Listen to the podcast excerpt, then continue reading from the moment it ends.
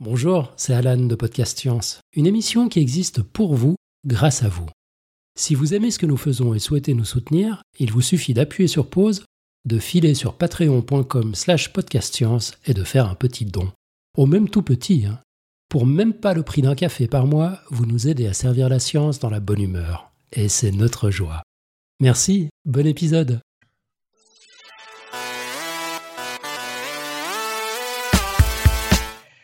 Podcastrice, podcasteur, bienvenue. Nous sommes sur Podcast Science, épisode 357, le 12 décembre 2018. Il n'y a pas à dire, quelle que soit l'angle sous lequel on le regarde, Robin nous impressionne toujours. Après plusieurs de ses dossiers très appréciés sur les maths et la musique, il nous projette maintenant dans l'histoire de l'art pour nous parler de perspective et de ce que les mathématiques nous en disent.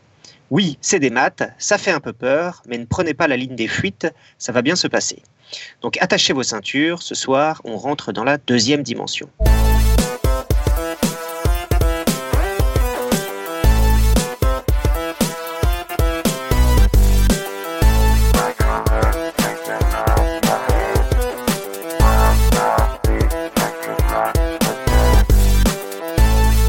Aujourd'hui, je suis euh, votre maître de cérémonie pour cette émission. Je suis Johan, astronome depuis Los Angeles. Et donc, autour de notre table virtuelle, nous avons ce soir euh, Pascal, notre informaticien à la technique du côté de Mulhouse. Salut tout le monde. Claire, notre chimiste depuis Paris. Hello. Et Robin, notre matheux depuis Paris aussi. Et oui, salut. Et donc, euh, comme je l'ai annoncé dans, l'introduction, ce soir, le dossier est fait par Robin et Robin va nous parler de perspective et de maths. Et donc, bah, je te laisse la parole, Robin. Merci. Donc, la question euh, de ce soir, c'est la représentation du monde qui nous entoure, euh, des objets, de l'espace, de tout ce qui nous entoure. Alors, euh, avant de commencer, je tiens à préciser que en art et en histoire de l'art, je suis très peu armé, outillé, formé, tout ça, et que donc évidemment que je vais probablement dire des choses relativement voilà, légère, euh, si ce n'est peut-être éventuellement un peu fausse, j'espère que non, mais à propos d'histoire de l'art, euh, c'est pas mon propos. Voilà, l'idée c'est de présenter un petit peu euh, ce qu'un ce point de vue de matheux peut un peu amener à, permettre de voir et les questions qu'on peut se poser à propos notamment de perspective, donc de de représentation du monde de 3D en 2D. Déjà, avant de parler de 3D, 2D, enfin si, c'est déjà ça, mais avant de parler du tout de, perspective, c'est un truc euh, que je trouve assez intéressant à garder en tête parce que finalement la question continue à se poser après. Euh, j'ai lu dans un bouquin d'histoire de l'art, et puis il y a aussi c'est aussi une observation qu'on peut faire sur les, sur les gamins. C'est assez rigolo de voir la différence entre les gens qui veulent dessiner ce qu'ils savent exister et des gens qui veulent dessiner ce qu'ils voient. Et en fait, euh, euh, c'est clairement une étape dans l'histoire de l'art apparemment, et c'est clairement une étape dans le développement de l'enfance assez net. C'est-à-dire que par exemple, ma fille de 4 ans euh, dessine des bonshommes avec un nombril, alors que généralement les gens sont plutôt habillés, mais comme elle sait qu'il y a un nombril, elle dessine le nombril, comme tous les gamins de son âge. Et puis elle met 5 doigts à chaque main, parce qu'elle sait qu'une main a 5 doigts, et du coup ça fait des bras poilus, comme a dit un pote à elle très, très gentiment, parce qu'effectivement, ben, pour faire 5 doigts, il faut prendre toute la place du bras. Quoi. Donc ça ressemble à rien, mais on fait ce qu'on sait qui existe. On n'essaye pas de faire quelque chose qui correspond à ce qu'on voit. Et en fait, c'est assez marrant parce que, apparemment, dans l'histoire de l'art, notamment la pose bizarre que prennent les, Égyptiens, euh, dont on se moque toujours, là, qui sont de profil et tout, en fait, ils sont pas complètement de profil, ils ont la tête de profil. Et c'est ce qui permet de voir un maximum d'éléments d'un visage on, voit beaucoup mieux un visage quand il est de profil, ces éléments. Le torse est de face, parce que pour le coup, lui, il vaut mieux le voir de face. Euh, les jambes sont l'une derrière l'autre, parce que comme ça, on les voit mieux. Les mains, enfin, tout, est fait pour qu'en fait, on, on, en voit un maximum, pour qu'on puisse montrer sur un seul dessin un maximum de ce qu'on connaît de l'objet, de ce qu'on sait qu'est dans l'objet. Donc c'est assez rigolo parce que effectivement, euh, si on réfléchit euh, perspective, photo, représentation, etc., si on prend le temps d'y réfléchir deux secondes, bah non, en fait, euh, il y a plein de trucs qui sont planqués, il y a plein de trucs qui se cachent naturellement quand on regarde une scène. Et donc en fait, l'art de représenter les choses, si on veut que ça ressemble à ce qu'on voit, c'est pas du tout les mêmes préoccupations et ça sera pas du tout les mêmes résultats. donc donc c'est apparemment un, truc assez et, et, je trouve ça intéressant à avoir en tête parce que finalement l'histoire de la perspective et de toutes ces choses-là, c'est quand même l'histoire du choix de ce qu'on perd comme information, parce que de toute façon, on part d'un monde 3D, on arrive sur un plan, il va y avoir de la casse. On va forcément perdre des informations. Donc il y a toujours derrière cette, euh, cette idée de quelles informations on choisit de perdre, d'une certaine manière, et pourquoi. Euh, comment, on, comment on préfère euh, rater les choses. Euh, et puis, alors, il y a aussi des choses, euh, des gens qui s'en fichent complètement, donc euh, de, même quand ils commencent à savoir faire des choses, des gens qui s'en fichent complètement de, représenter le monde tel qu'ils le voient. Par exemple, c'est très clair que si on remonte au Moyen Âge, les représentations, bah, c'est important de faire les saints et les rois et tout ça plus grands que les autres parce qu'ils sont plus importants. Donc, on les dessine en plus grand alors qu'on sait très bien qu'ils sont pas plus grands. Donc il y, a vraiment aussi juste le projet d'essayer de représenter le monde tel qu'il nous entoure de façon fidèle, en fait, euh, c'est pas du tout le projet d'une de, de, majorité d'artistes. quoi. C'est pas forcément un vrai, euh, une vraie préoccupation pour tout le monde. Surtout que c'est moche. Enfin, il y a eu des courants artistiques au XXe siècle qui étaient extrêmement photoréalistes et oui, on très peut intéressant, quoi. On peut trouver ça pas très intéressant, effectivement. Et alors, ce qui est assez amusant, c'est qu'en plus, jusqu'à l'apparition de la photo, dans la peinture, tu peux avoir euh, tu peux avoir soit le choix, soit, soit des artistes, soit des, soit des gens, euh, on peut penser à De Vinci, quoi, ou, euh, à Dürer, dont je vais parler ce soir, qui sont des gens qui sont des artistes, mais qui sont aussi des artisans. C'est-à-dire, c'est des gens qui faisaient des représentations parce que c'était le seul moyen qu'on pouvait avoir d'avoir des représentations. Donc, le dessin technique et le dessin artistique, c'est clair qu'il y a plein d'endroits dans l'histoire où c'est complètement mêlé. Et maintenant, le dessin technique, on le voit pas du tout comme un art. Donc, c'est assez rigolo de, euh, c'est clair que voilà, c'est pas forcément le, but du jeu euh, principal. Et de toute façon, on n'y arrivera jamais. Euh, et donc, quand on regarde d'ailleurs les, choses, alors assez anciennes comme ça, c'est assez rigolo parce que bah, voilà, un arbre, en gros, on reconnaît un arbre, ça va, ils savent à peu près faire un arbre, un bonhomme, tout ça, quoique. Je sais pas si vous avez déjà vu la tapisserie de Bayeux, mais ils font très mal les bons hommes. et voilà, ils font des trucs qui se passent bien parce que globalement, c'est des choses qui sont verticales, qui sont euh, parallèles au plan du tableau, en gros. C'est-à-dire que faire un bonhomme debout ou faire un arbre, ça va. Si on veut commencer à faire un bonhomme allongé euh, perpendiculairement au, plan du tableau, ça devient un truc très très compliqué parce qu'il y a des déformations, il y a des choses cachées, etc. Et donc c'est beaucoup plus compliqué que de faire juste quelqu'un debout. Donc, quand on regarde les, les, les, les, peintures un peu anciennes, c'est effectivement plutôt des, des, choses comme ça qu'on voit, des, des, choses bien verticales, bien dans le plan, parallèle au plan du tableau. Et c'est vrai que c'est compliqué dès qu'on commence à vouloir faire des choses plus, voilà, des positions plus, plus biscornues. Donc en fait, c'est pas tant vertical que dans le plan du tableau ou C'est parallèle. Ouais, c'est parallèle. Horizontal, ça marche aussi, quoi. Oui, c'est ça. C'est oui, c'est ça. Horizontal dans le, plan du, dans le, dans le... Voilà sur une droite parallèle au, plan du tableau. Faut pas qu'il y faut pas que dans l'objet que tu veux lui représenter, il y ait des parties qui soient vraiment beaucoup plus près de toi que d'autres. C'est ça qui va commencer à poser problème. D'accord. Et d'ailleurs, quand on regarde les, décors euh, de bien des tableaux comme ça de ces époques-là, ce qui est assez amusant, c'est qu'en fait, juste, ils, ils, savaient qu'évidemment un truc plus loin, fallait le représenter plus petit. Donc s'ils veulent commencer à faire quelque chose d'un petit peu euh, euh, qui ressemble un petit peu à ce qu'ils observent, bah ils vont juste mettre des trucs plus petits. Mais il n'y a pas de ligne, il n'y a pas de ligne droite, il n'y a pas de trucs qui font le, lien entre un premier plan et un, plan plus lointain. Et donc en fait, il y a beaucoup de tableaux de cette époque-là, je trouve, qui me, qui me font vraiment beaucoup penser au, au décor de Guignol, quoi. C'est-à-dire qu'il y a euh, trois, quatre plans euh, sur lesquels il y a euh, des dessins plats. En fait, ça fait vraiment penser à ça.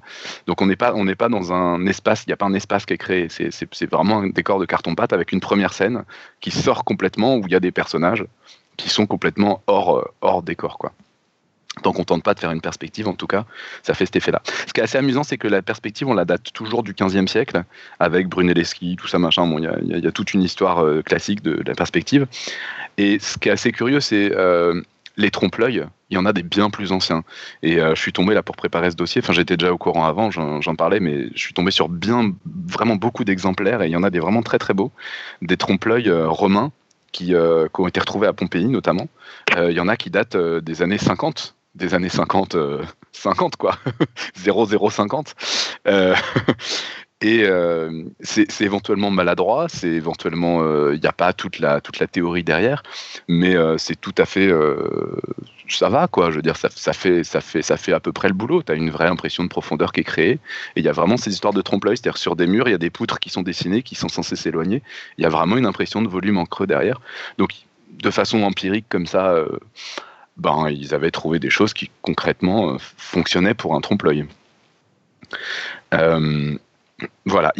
après, c'est clair que si on commence à prolonger les droites euh, et tout, le point de fuite, euh, la ligne d'horizon, tout ça, on va être déçu. Hein. c'est, pas, ça, ça marche pas bien.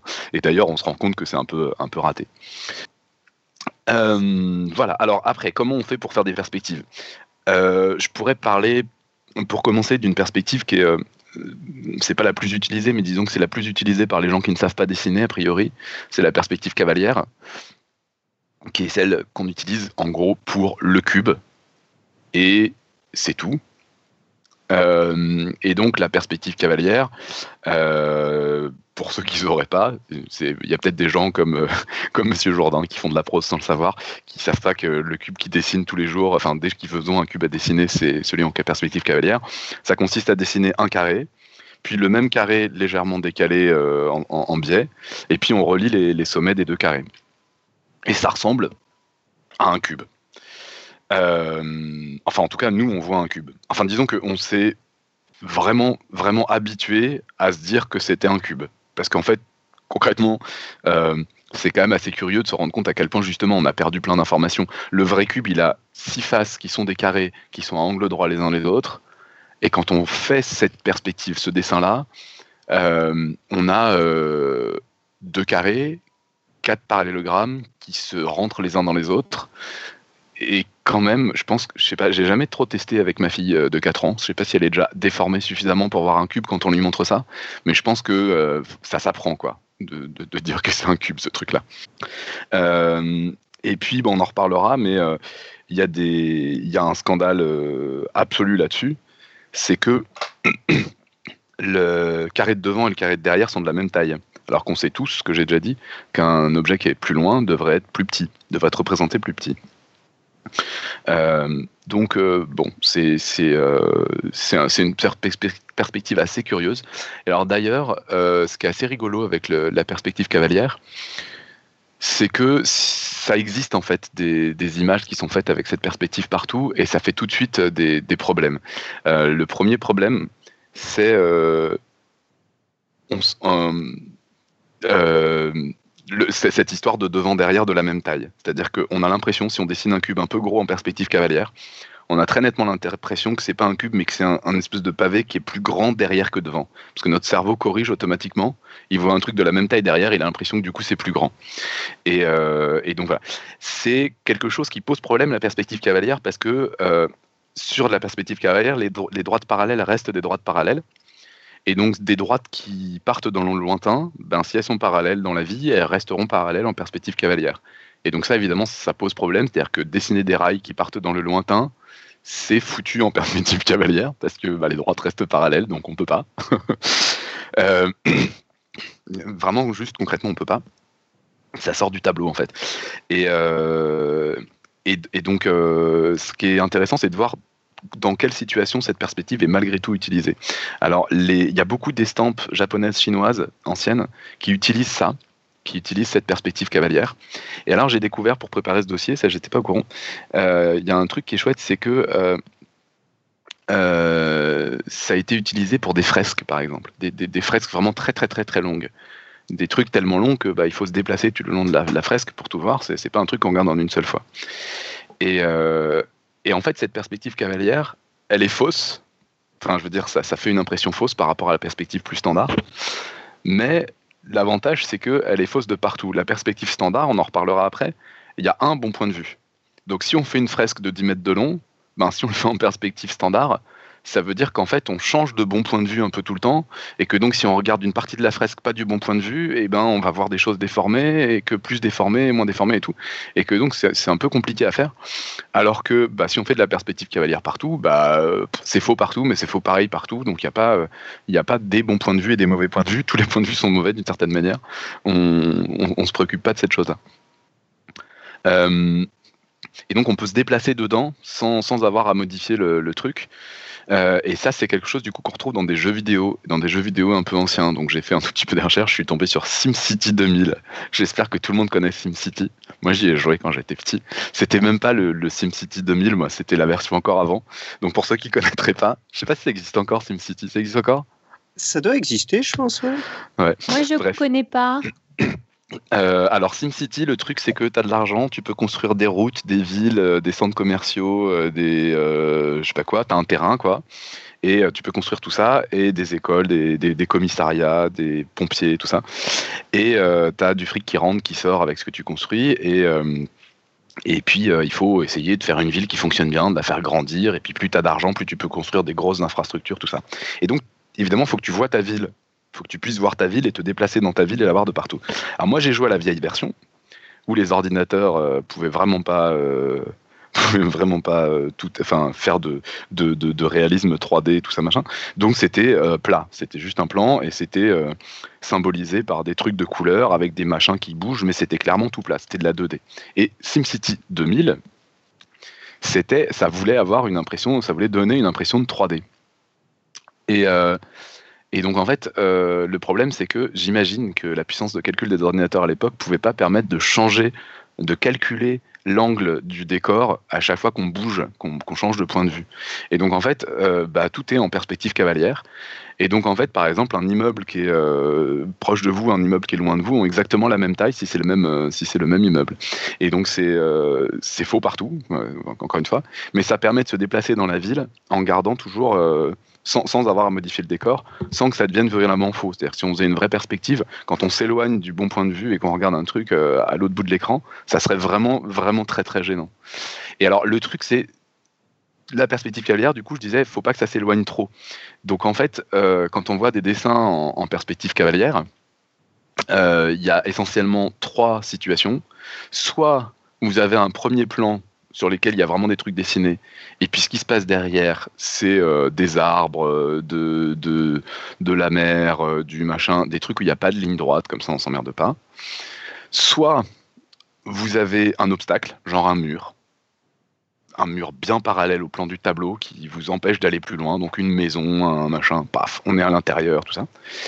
Soit vous avez cette vue qui correspond à SimCity 2000, qui correspond à un certain nombre de jeux vidéo d'époque, qui correspond à beaucoup d'estampes euh, asiatiques euh, un peu anciennes, qui consiste à se mettre au-dessus, pas complètement vertical, sinon on voit plus du tout, il n'y a plus d'effet de relief, mais un peu en biais, en plongée, un peu en biais. Et euh, c'est assez rigolo parce que, euh, donc pour ceux qui ne le sauraient pas, j'habite dans un immeuble très, très, j'habite au 26e étage, donc c'est quand même assez haut. Et c'est assez rigolo parce que la première euh, réflexion, une des premières réflexions que j'ai faites en arrivant ici, c'est que quand je regarde depuis mon balcon, j'ai exactement ce type de vue. Et à part un immeuble qui est vraiment grand dans mon champ de vision, où du coup là on a vraiment un effet de perspective qui fait qu'on pourrait pas le faire en perspective cavalière, et eh ben le décor de chez moi on pourrait le faire en vue, en perspective cavalière, ça gênerait pas énormément. Donc, euh, donc euh, c'est assez rigolo. C'est un... Oui. Donc c'est la perspective vue de très très haut en fait. Alors c'est pas c'est pas forcément vue de très très haut. T'es pas obligé d'être très très haut. Ça dépend de la taille de ce que tu veux représenter. Mais c'est juste que le fait d'être en hauteur et de, de, de, prendre en plongée, ça permet de pas s'éloigner trop entre ce qui est juste en bas et ce qui est un peu plus loin. Ben, tu es juste en biais un petit peu par rapport à la verticale. Et donc, il n'y a pas tant de différence de distance que ça entre les deux bords de ton image. quoi. Est-ce que ça ferait la même chose si tu regardais avec des jumelles par ton balcon? Euh, ouais, bah, les parallèles restent des parallèles. C'est-à-dire que, en fait, le truc, c'est que si tu regardes une rue, euh, si tu es dans une rue, dans la rue, les deux, les deux trottoirs se rapprochent énormément. Ouais. ouais. Si tu es complètement à la verticale, les deux bords sont euh, parallèles les deux bords de la rue sont parallèles. Donc le principe de, ce genre de vue, c'est de se mettre juste un peu en biais par rapport à la verticale pour pouvoir quand même avoir un effet de, volume, de relief, mais pas trop pour que si tu les dessines pas parallèles, c'est pas trop grave. Parce que du coup, tu vois juste une portion de rue suffisamment courte et avec un angle qui fait que les bords sont à peu près parallèles quand même. Donc en gros, de chez moi, quand tu regardes les rues, c'est pas parallèle, mais tu les dessinerais parallèles, ça choquerait pas vraiment. Les, bords des rues. Voilà. Donc, euh, donc voilà. Euh, qu'est-ce que je veux dire? Donc oui, il y, a, des choses assez rigolotes en perspective cavalière. Je reviendrai sur la perspective cavalière et sur comment on l'a fait. Euh, mais donc, on peut retenir que les droites parallèles restent parallèles, que finalement, euh, on peut continuer à s'en servir, pourquoi pas, euh, pour certaines choses. D'ailleurs, il y, a beaucoup d'images façon esthétique jeux vidéo des années 80 qui, continuent à utiliser ce genre de choses, où effectivement, du coup, les cubes donnent toujours l'impression d'être un peu déformés, d'être plus gros derrière que devant. Donc, voilà. Et ce qui est assez rigolo, ouais, dans toutes les BD d'inspiration japonaise, on sent que la tradition, cette tradition-là existe. Et ce qui est marrant, c'est que je trouve ce point de vue-là est très fréquent, ce point de vue légèrement en hauteur comme ça. Et, ou avec un mur qui bouche la, vue. Et je pense, j'en sais rien. Là, alors là, c'est là, je suis pas du tout spécialiste du truc, donc je fais une hypothèse totale, la mienne. Mais je pense que ça peut venir de cette tradition asiatique d'avoir d'adopter cette perspective-là et donc d'adopter ce point de vue-là. Euh, je pense que euh, c'est assez crédible comme explication. Et alors, ce qui est rigolo, c'est que euh, j'ai donc moi dans une j'avais cherché, j'ai trouvé dans, dans, une BD de Ted Niguchi une planche sur la même page.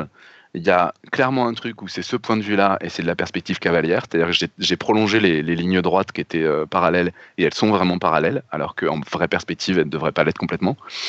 Euh, donc il y a une image où c'est comme ça, euh, notamment des bords de table qui, qui vraiment sont parallèles. Euh, il y a une image où il y a vraiment le mur, c'est aussi assez typique, le mur de, la maison qui bloque toutes les lignes qui pourraient s'éloigner un peu vers le lointain et qui sert juste de scène, d'arrière-scène à une scène qui se passe devant avec des personnages et, euh, une, autre case où il y a vraiment euh, un bâtiment qu'on voit en profondeur, où là, euh, il n'y a pas de problème, vraiment, il y a les, les côtés des bâtiments qui se rapprochent, parce que sinon, ça serait vraiment trop bizarre, ça ferait vraiment trop moche. Quoi. Donc, c'est-à-dire qu'il peut mixer les deux, et, et dans une même planche, et finalement, on s'en fiche, on peut, on peut mélanger les différents types de perspectives. En fait, de toute façon, ces deux perspectives-là sont pas très très différentes en vrai. la, perspective cavalière, c'est un cas particulier de, de, de, la perspective standard. Je vais essayer d'expliquer tout ça. Euh, ah oui, si, un truc que je voulais dire quand même sur la perspective cavalière, c'est assez rigolo. Si je vais quand même expliquer comment ça fonctionne. En fait, la perspective cavalière consiste à projeter sur un plan. Euh, donc projeter, ça veut dire on prend les ombres, mais sauf que euh, si on prend les ombres d'un objet, c'est globalement des objets, c'est globalement on prend un spot, on éclaire la scène, on dessine euh, le truc sur le tableau. Ça globalement c'est la perspective standard. La perspective cavalière, le truc c'est que la lumière, c'est pas un point, c'est un mur de lumière. C'est-à-dire que la lumière elle est à l'infini. On projette, tout est tout est parallèle. D'où le fait que des droites qui sont parallèles dans la vraie vie vont rester parallèles sur le tableau, parce qu'on projette avec avec un plan qui, enfin c'est tout se fait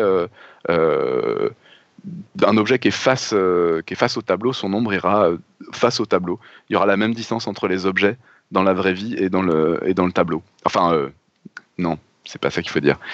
Je sais pas comment le dire, j'espère que c'est clair. en gros, la lumière ne vient pas d'un point, la lumière vient d'un mur. Et donc, tout est projeté parallèlement.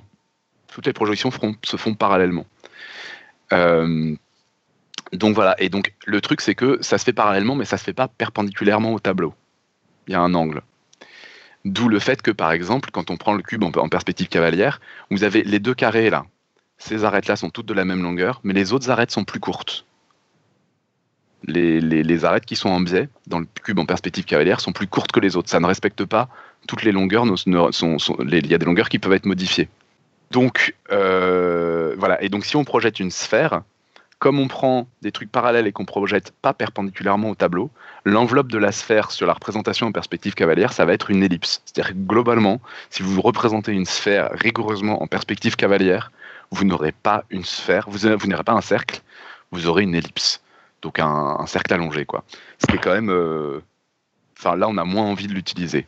On se dit, ok, pour des bâtiments, mais pour des bons hommes, ça va quand même faire bizarre d'avoir des, des gens avec des têtes en ballon de rugby, quoi.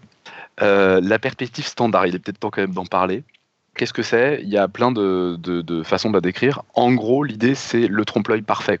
C'est-à-dire que les différentes descriptions qui en ont été données euh, au XVe siècle, c'est de dire je mets le tableau, je mets pas le tableau, je vois la même chose. C'est de dire euh, il y a l'œil de l'observateur euh, alors à l'époque, euh, point de vue physique, on n'était pas au clair de savoir si les rayons lumineux partaient de l'œil vers euh, ce qu'ils observaient ou si c'était ce qu'on observait qu'envoyait des rayons vers l'œil. Mais en tout cas, vous avez un, comme, un, comme un fil droit entre ce que vous observez et votre œil.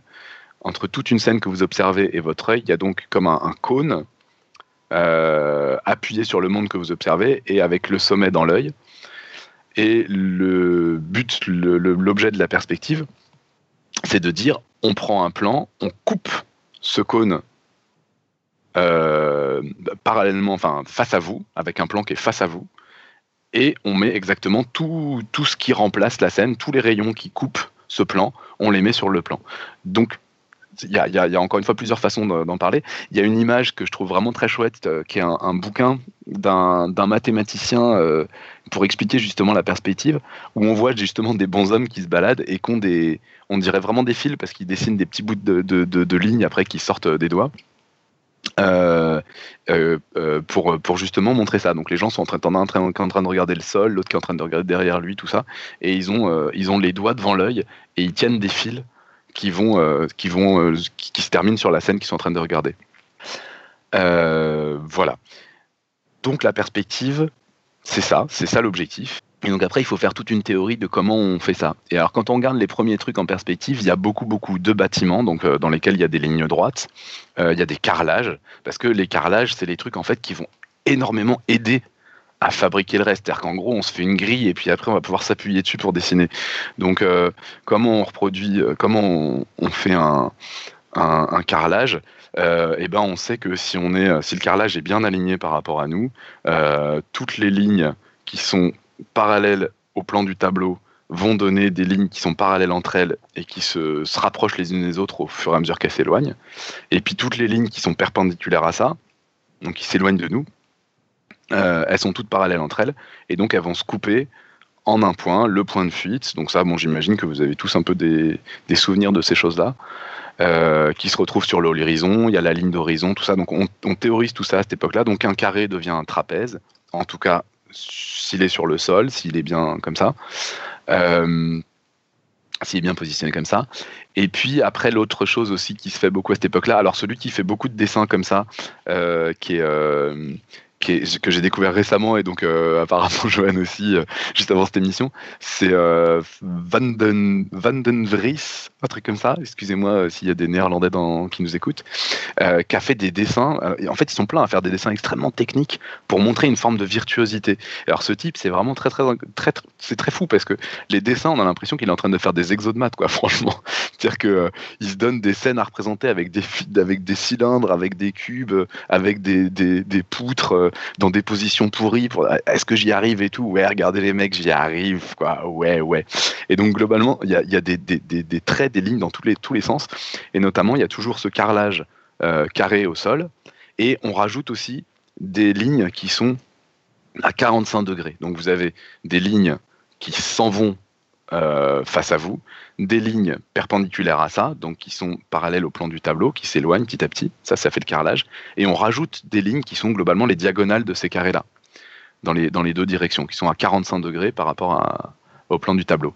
Et ça, ça, ça permet de dire, par exemple, une fois qu'on a dessiné tout ça, ça permet par exemple de situer exactement où est l'œil de l'observateur quand il fait le tableau, et donc où doit être l'œil du spectateur quand il regarde le tableau. On a la ligne d'horizon qui donne l'altitude, et euh, les, deux droites, les deux séries de droites à 45 degrés qui se rejoignent là où il faut se mettre. Quoi.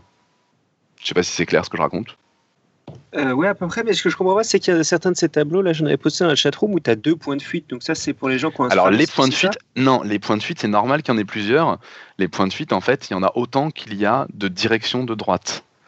Euh, de droite qui ne soient pas parallèles au tableau. C'est-à-dire qu'en fait, ce qui se passe, c'est qu'un point de fuite, c'est une direction de droite qui s'éloigne de toi toutes les droites qui sont dans une même direction vont terminer au même point de fuite, vont se rencontrer au même point de fuite. D'accord, alors ça n'a rien à voir avec les trucs à 45 degrés là dont tu bah, parles. si, les, séries, bah, ça a à voir quand même, parce que comme si elles sont toutes à 45 degrés, elles sont toutes parallèles entre elles, donc elles vont toutes se croiser dans un, à un autre point de fuite.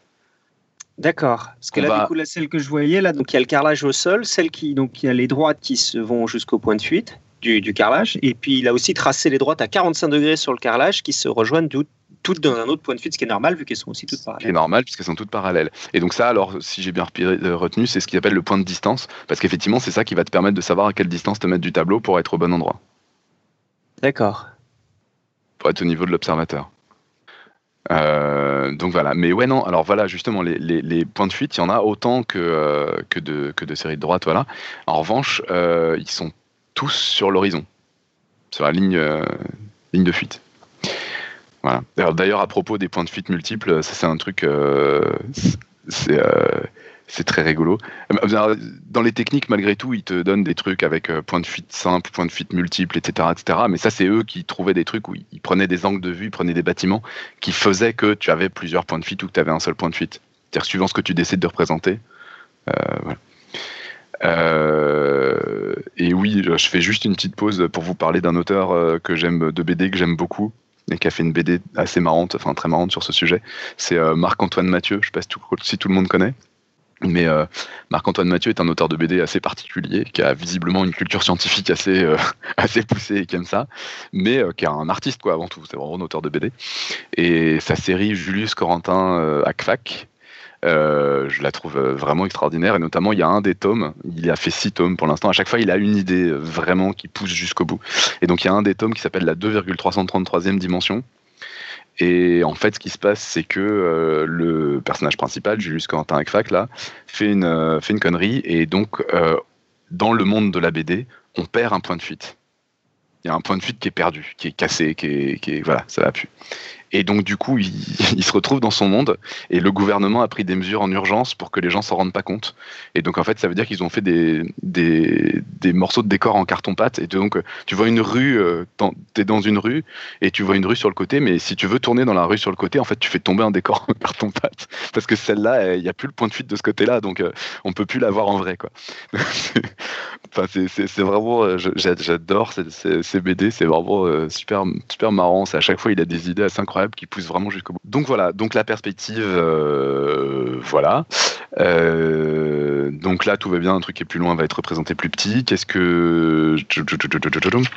Euh, donc après il y a la question de comment comment on le fait concrètement parce que c'est bien beau de dire on le fait mais une fois qu'on a quitté les carrelages et les et les, bâtiments avec des bonnes lignes bien droites et tout ah oui alors l'expérience pour ceux qui connaissent pas hein, le, le truc à citer pour euh, si jamais vous voulez euh, briller en société, euh, pour parler de perspective, l'expérience dont tout le monde parle, c'est l'expérience de Brunelleschi, qui est donc officiellement l'inventeur de la perspective. Moi, je mets toujours des, guillemets parce que bon, il n'est sûrement pas le, seul, le premier, tout à fait, etc. Mais enfin bon, apparemment, il a fait un truc important. Et il a représenté un bâtiment qui s'appelle le baptistère. Et pour montrer que ça marchait bien, son truc et tout, il a proposé aux gens une expérience. Donc, il, s'est mis face au baptistère dans la vraie vie, pile à l'endroit où il l'avait euh, peint. Il a mis un miroir à l'emplacement où il avait posé son tableau pour représenter le baptistère. Euh, ensuite, il s'est mis là où il l'avait peint, c'est-à-dire du bon point de vue. Donc, en gros, vous avez le miroir qui joue le rôle du plan qui coupe les rayons qui viennent de la scène vers vous. Vous avez vous vous mettez à l'endroit où il faut, c'est-à-dire un endroit où tous ces rayons lumineux convergent pour arriver dans l'œil de l'observateur. Là, il met son tableau face au miroir, mais il y a un petit trou à l'endroit du point de fuite dans le tableau. Et donc, si vous regardez dans le petit trou, dans le miroir, vous voyez le reflet du dessin qui se complète parfaitement avec le décor derrière. Donc, c'est vraiment exactement ce que je disais sur la perspective, c'est-à-dire j'enlève le tableau, je mets le tableau, je vois rigoureusement la même chose. L'intérêt du miroir, c'est qu'on est obligé de, regarder pile, pile, pile du bon endroit. Euh, donc voilà, comment, on fait après maintenant? C'est bien gentil, comment on fait en pratique? Parce que euh, faire, euh, faire des lignes droites, ok, ben on va tracer des quadrillages, des machins et tout, mais la vraie vie, il n'y a pas que des lignes droites, il y a des lignes courbes, il y a quelqu'un qui vient de poster une photo, une, une, image, une gravure de Dürer sur la chatroom, Johan, où on voit que bah, si on veut représenter, par exemple, un truc qui se fait beaucoup en art, une nana à poil, bah il n'y a pas beaucoup de lignes droites. Donc euh, on est, on est d'accord, ça arrive assez souvent. En fait, je me demandais ce que faisait la dame à gauche exactement sur cette gravure. voilà, alors connaissant Durer, je pense qu'il n'était pas très très aigriard, donc je pense que non, arrête tout de suite. Euh, euh, donc voilà. Donc, le mec à droite, il a l'air austère. Ouais, voilà. Le mec à droite n'a pas l'air du tout de se laisser déconcentrer. Bon, c'est une gravure extrêmement connue dès qu'on parle de perspective. Euh, c'est en gros l'idée de dire, je, à l'endroit là toujours du futur tableau, je mets une grille de carré verticale, là où il y aura le tableau. Il y a derrière cette grille ce que je veux dessiner, en l'occurrence une nana à poil.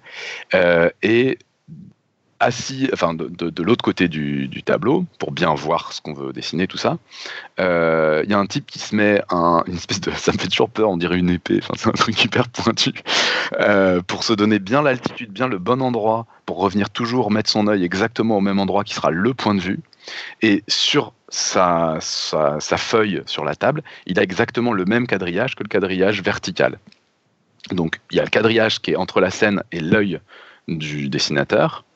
l'œil est toujours exactement au même endroit, et il y a le même grillage sur lequel en gros il suffit, ça, il y a des jeux comme ça quoi, hein. il y a des trucs euh, où en gros il va dessiner dans chaque case il joue à toucher couler, il dit tiens dans cette, dans cette case-là, je vois euh, deux doigts et puis euh, un petit peu de bras, ben, je dessine la même chose dans cette case, etc.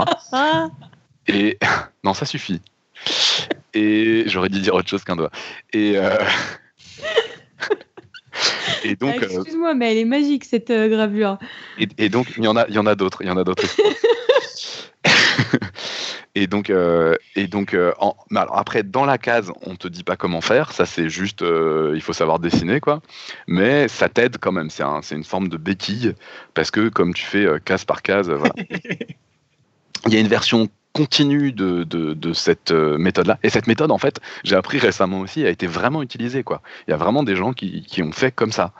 Et l'autre méthode, apparemment, a aussi été utilisée. Donc, ça, l'autre méthode est encore plus barbare.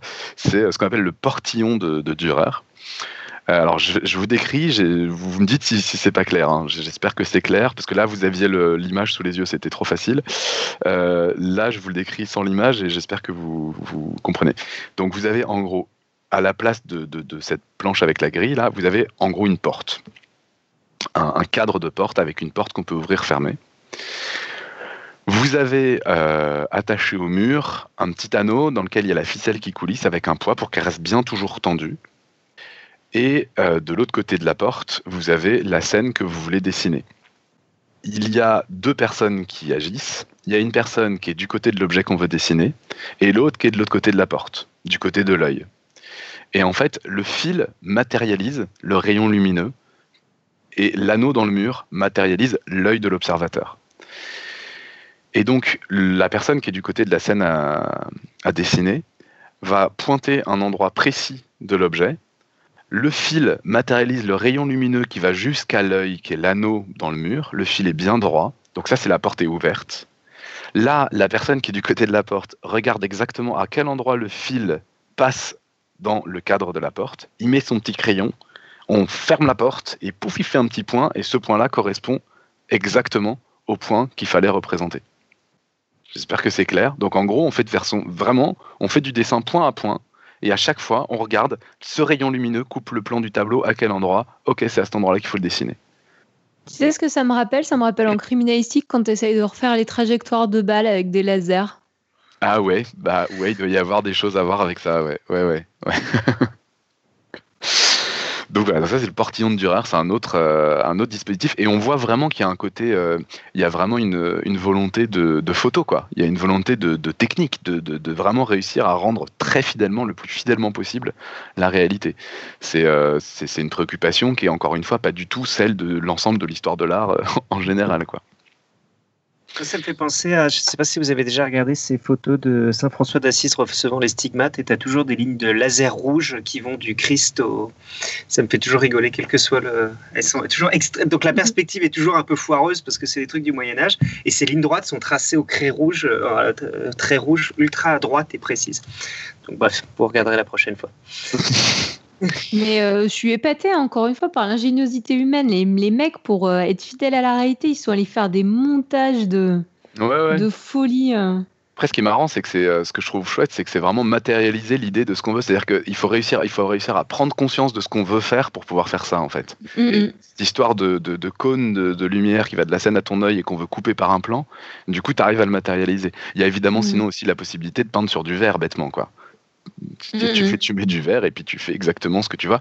Le, la difficulté étant toujours de ne pas bouger ton œil. Parce qu'évidemment, mm-hmm. si tu commences à bouger ton œil, euh, tu auras, des, des, défauts. Euh, donc voilà, la perspective en gros. J'espère que vous avez compris. Alors, euh, il y a quand même des, des petits, des petits problèmes potentiels avec la perspective. Il y a, un problème, par exemple, c'est qu'il ne faut pas trop laisser euh, le point de fuite les points de fuite visibles, surtout le point de fuite principal. Faut pas trop le laisser visible parce que quand même il se barre à l'infini. Si on le laisse visible, il se passe des choses bizarres. Enfin, ça, ça rend un truc un peu étrange. En revanche, ce qui est bien, c'est que ça attire notre œil. Et donc, euh, dans les tableaux de cette époque-là, vous pouvez vérifier, vous tracez ligne de fuite. Généralement, il y a un truc important au milieu, à, l'endroit où elles se rencontrent. Et notamment, vous avez euh, le tableau très très connu qui est la scène de, Léonard de Vinci.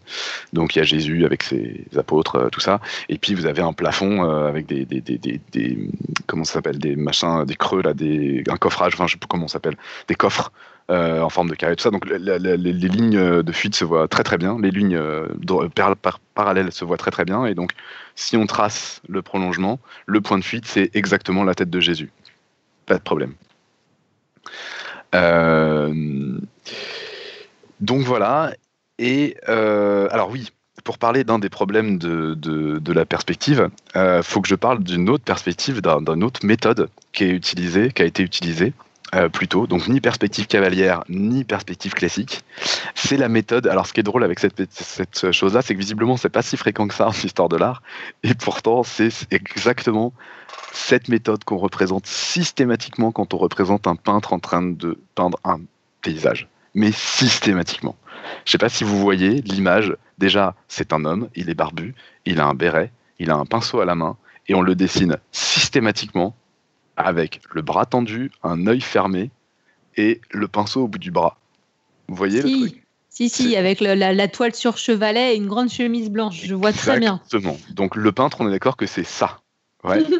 Qu'est-ce qu'il fait quand il fait ça? Bah, Le truc, c'est une autre méthode qui est vraiment pas bête, qui est une méthode assez empirique, mais qui, a toutes les chances de, de, fonctionner, qui est de dire, il faut que je représente les choses que je vois avec des tailles qui correspondent à ce que je vois. C'est-à-dire que euh, si j'ai un arbre très loin et un arbre très proche, il ben, ne faut pas que je les représente de la même taille, puisque l'arbre très loin, je le vois plus petit. Donc il faut que je vois, que je dessine les choses de la taille qu'ils ont depuis mon point de vue.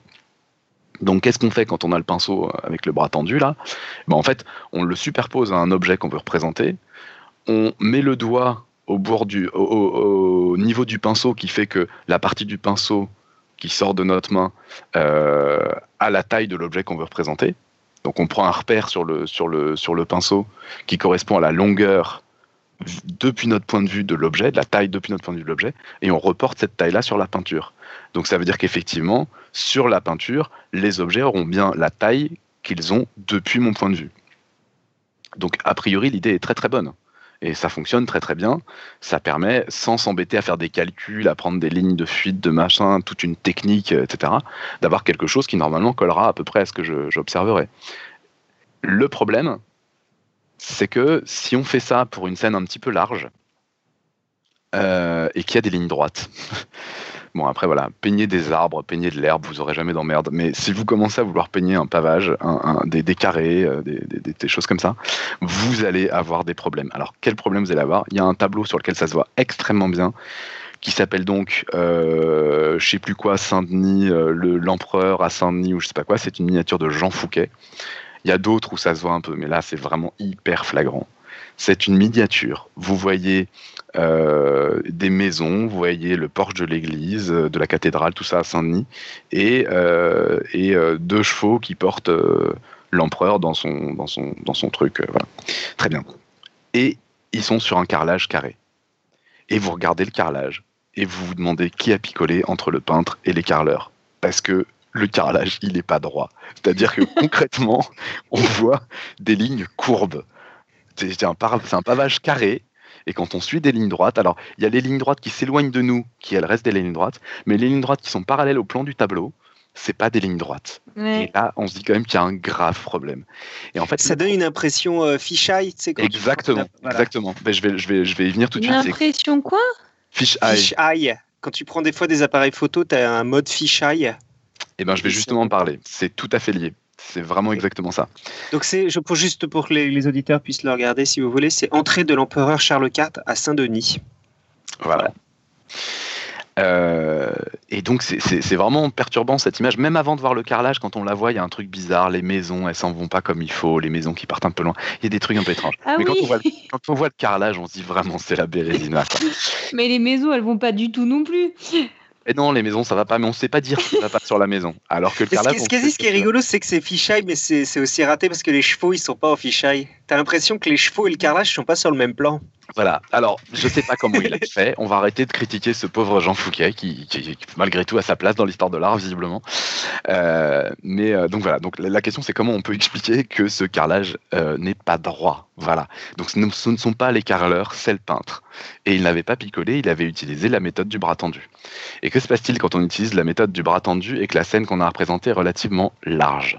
Et eh ben, ce qui se passe, c'est que. Attends, la méthode du bras tendu, c'est celle où tu prends ton pinceau comme règle, en gros, pour mesurer les objets. Pour, pour, pour, mesurer la taille de l'objet que tu vois, et donc, du coup, ça te sert à mesurer des distances. Ok. Bah, tu, tu mesures, non, non, non, non, tu mesures effectivement la taille des objets depuis que tu vois. Ouais, depuis ton point de vue. Et donc, tu reportes ces tailles-là sur ton, sur ton tableau. Pourquoi ça fait cet effet-là? Parce que si la scène est un peu large, quand tu regardes à droite, quand tu regardes à gauche, faites le mouvement avec votre, euh, votre main, votre tête bouge pas, mais votre bras bouge. Votre bras bouge, votre épaule ne bouge pas. Votre main bouge. Donc en gros, ce qui se passe, c'est que votre main se promène sur un cylindre. Donc vous n'êtes pas en train de couper les rayons lumineux par un plan, vous êtes en train de couper les rayons lumineux, ce qui est, enfin, ce qui est entre votre scène et votre œil, vous êtes en train de le couper par un cylindre. Je ne sais pas si c'est très clair ça. Non, moi j'ai décroché, pardon. Alors, je le refais, tu, ne dois pas être la seule. Tu es en train de, prendre toutes tes distances avec ton, ton, pinceau à bout de bras, là. Donc, je tourne mon pinceau à bras tendu, je regarde l'objet, tu regardes par... avec mon pinceau. et ce qui se passe, c'est que ton épaule ne bouge pas, mais ta main, elle bouge tout autour de l'épaule. Et donc, ta main, elle est en train de se déplacer sur un cylindre. Ah ouais, d'accord. Ouais, sur un cercle à chaque niveau, donc sur un cylindre, en gros, hein, grossièrement. Hein. Ok. Ouais. Ok, on pourrait se dire c'est pas grave, mais ça veut dire que par rapport à la perspective standard, on n'est pas en train de couper ce qui est entre la scène et nous par un plan, mais par un cylindre. Ok. et sauf qu'on est en train de le mettre à plat, c'est-à-dire que pour de vrai, ce qu'on est en train de faire, c'est de couper par un cylindre, mais on le met sur une sur une euh, sur une planche, sur une toile qui est plate. Et pourquoi un cylindre et pas une sphère en fait? Désolé. Alors justement, la sphère, on peut, on peut argumenter sur le fait que c'est une sphère. Ça, ça voudrait dire qu'on penche le pinceau, on ne le maintient pas toujours vertical. Et ça, ça, va se rencontrer. Ah oui. Et ça, ça va se rencontrer si la scène est trop haute. Ok. Tu vois? Effectivement, si la scène est trop haute, ça sera carrément un morceau de sphère qu'on met à plat. Donc là, ça sera encore plus grave. Et ça, en fait, c'est l'effet fisheye. L'effet fisheye, c'est que tu interceptes, tu, tu coupes les rayons qui sont entre toi et l'objectif par une sphère. D'accord, mais du coup, je t'ai pas laissé finir le cylindre. Et donc, si tu coupes, après, c'est approximatif, hein, mais si, pour, prenons bêtement le cylindre, si, si, on prend le cylindre, ça veut dire que si j'ai une ligne droite qui est en dessous de mon horizon, je coupe un cylindre en biais tout droit. Quand je déplie le cylindre, ce que j'obtiens, c'est pas une ligne droite, c'est une courbe. Ça, je sais pas si c'est clair pour tout le monde. Il faut faire l'expérience. Vous prenez un rouleau de papier toilette, vous prenez un couteau, vous coupez en biais le rouleau de de papier toilette, et ensuite vous l'ouvrez, et là où vous avez coupé en biais, vous avez une magnifique courbe qui est un sinus. En fait, si vous voulez euh, vraiment les détails, mais en tout cas c'est une courbe, c'est très net. Et donc, euh, et donc bah, qu'on observe en fait, les courbes du, carrelage là, c'est un sinus pour les amateurs. Enfin, c'est un sinus éventuellement un petit peu euh, scrunché, un petit peu aplati, mais en tout cas, c'est une sinusoïde. Donc, c'est une courbe.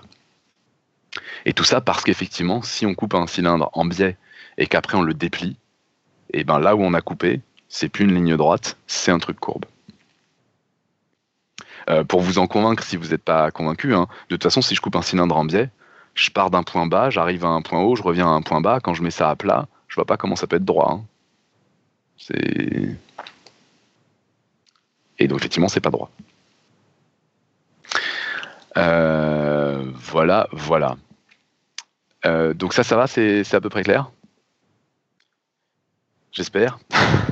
Oui, pardon, j'ai dit un grand oui froid et massif, mais j'étais encore muté. Euh, et donc, ce qui est rigolo, c'est que euh, effectivement, ça fait cet effet fisheye. C'est pas surprenant, c'est-à-dire qu'effectivement, ce qui est au centre du tableau nous paraît plus proche que le reste. C'est pas surprenant parce que si vous y pensez, vous aviez votre cylindre, vous l'avez mis à plat. Sur le cylindre, ce qui est face à vous est plus loin que ce qui est sur les côtés. Donc, comme vous avez tout mis à plat, vous avez rapproché le milieu. Ou éloigner les bords, oui. Ou éloigner les bords, c'est ce qui revient globalement au même. Euh, maintenant, l'effet fisheye, c'est de dire on prend un morceau de sphère, et donc effectivement, on va, euh, pareil, de la même façon, quand on le met à plat, on va rapprocher le milieu, éloigner les bords, et déformer, et faire des courbes là où il y avait des droites. Donc il y en a qui râlent dans la chatroom, oui, c'est avant d'être un effet fisheye, euh, c'est quand même une, lentille fisheye. L'effet fisheye était un processus numérique qui a été inventé pour, euh, pour remplacer cet effet-là qui était fait avec une lentille. Voilà. D'accord. ah, tu veux dire que le fisheye, en fait, c'est le truc qui est fait pour corriger ça, c'est ça? Non, le fisheye, c'est un truc. Euh, peut-être, je sais pas à l'origine, c'est possible, mais euh, je crois. Maintenant, quand tu fais un effet fisheye sur ton ordinateur, euh, c'est. Bah ça, existait avant que ça, ça, ça, existait avant que ça date de l'ordinateur. Il y avait déjà des objectifs fisheye à l'époque, qui, je pense, est juste dû au fait que ta lentille est circulaire et que du coup, tu, quand tu prends une trop, un trop grand angle, tu commences à avoir des soucis. Et effectivement, voilà, c'est quand tu veux prendre un trop grand angle. Et c'est là qu'en fait, on voit qu'effectivement, la perspective standard si on prend un trop grand angle, elle est problématique parce qu'un plan, c'est un plan. Si vous voulez prendre une scène un peu large, vous pouvez pas le faire sur un plan. Euh, la perspective standard va clairement trouver ses limites sur les bords. Ça va plus ressembler à rien. On va tout projeter au même endroit. Et donc, ça va vraiment être un truc qui, qui, ne fonctionne plus, qui va introduire lui-même des déformations, alors qu'on n'a pas l'impression que, que ça peut déformer, ça va faire des choses qui sont des déformations de notre point de vue, parce qu'en fait, nous, quand on regarde une scène un peu large, on tourne la tête. Et donc la seule solution, ben, c'est d'imprimer sur des, euh, c'est d'imprimer, de projeter. Quand on va dans des grandes grandes salles de cinéma extra larges, il faut que l'écran soit légèrement incurvé. Euh, si c'est vraiment très très grand, c'est la géode, c'est un cercle, c'est un, cylindre entier. Voir si on va être complètement immergé, c'est une demi-sphère. On peut pas faire autrement parce que quand on regarde le monde autour de nous, en fait, c'est comme ça qu'on fait concrètement. Donc, euh, donc, si on ramène ça sur un plan, ça existe. Il y a par exemple les appareils photo là maintenant qui prennent euh, absolument tout autour d'eux. Je ne sais pas si vous connaissez ça. Et clairement, c'est une sphère, quoi. Donc, quand on le projette à place, c'est on a du mal à s'y retrouver, on comprend pas bien, c'est déformé dans tous les sens, euh, voilà. Et, c'est pour ça que Facebook maintenant fait des trucs où tu peux regarder, euh, peut-être plein d'images 3D maintenant qui apparaissent sur Facebook qui sont sympas. Je sais pas si la chatroom les supporte, je pense pas encore, mais c'est très c'est très sympa à regarder. En particulier, tu as plein d'images, tout des images de Mars qui a été prise par le rover où tu peux regarder à 360 degrés en déplaçant avec ta souris. Mhm. Et donc effectivement, en fait, la perspective, ça fonctionne parce que bah, si on prend un tout petit morceau, c'est exactement la même histoire. Euh, il y avait Irène qui m'avait demandé, mais elle n'est pas là, mais de parler un peu de, projeter la, Terre, euh, comment on fait pour projeter la Terre à plat, euh, comment on fait pour faire des cartes, etc. Je peux en parler juste un, petit morceau, mais c'est exactement la même idée. C'est-à-dire qu'effectivement, si je prends un tout petit morceau de sphère, si je le peux le prendre à plat, il n'y a pas de problème. Mais si je prends un grand morceau, ça va poser problème. Donc la perspective standard, ça revient à vouloir faire des trucs plats alors que c'est sphérique en fait.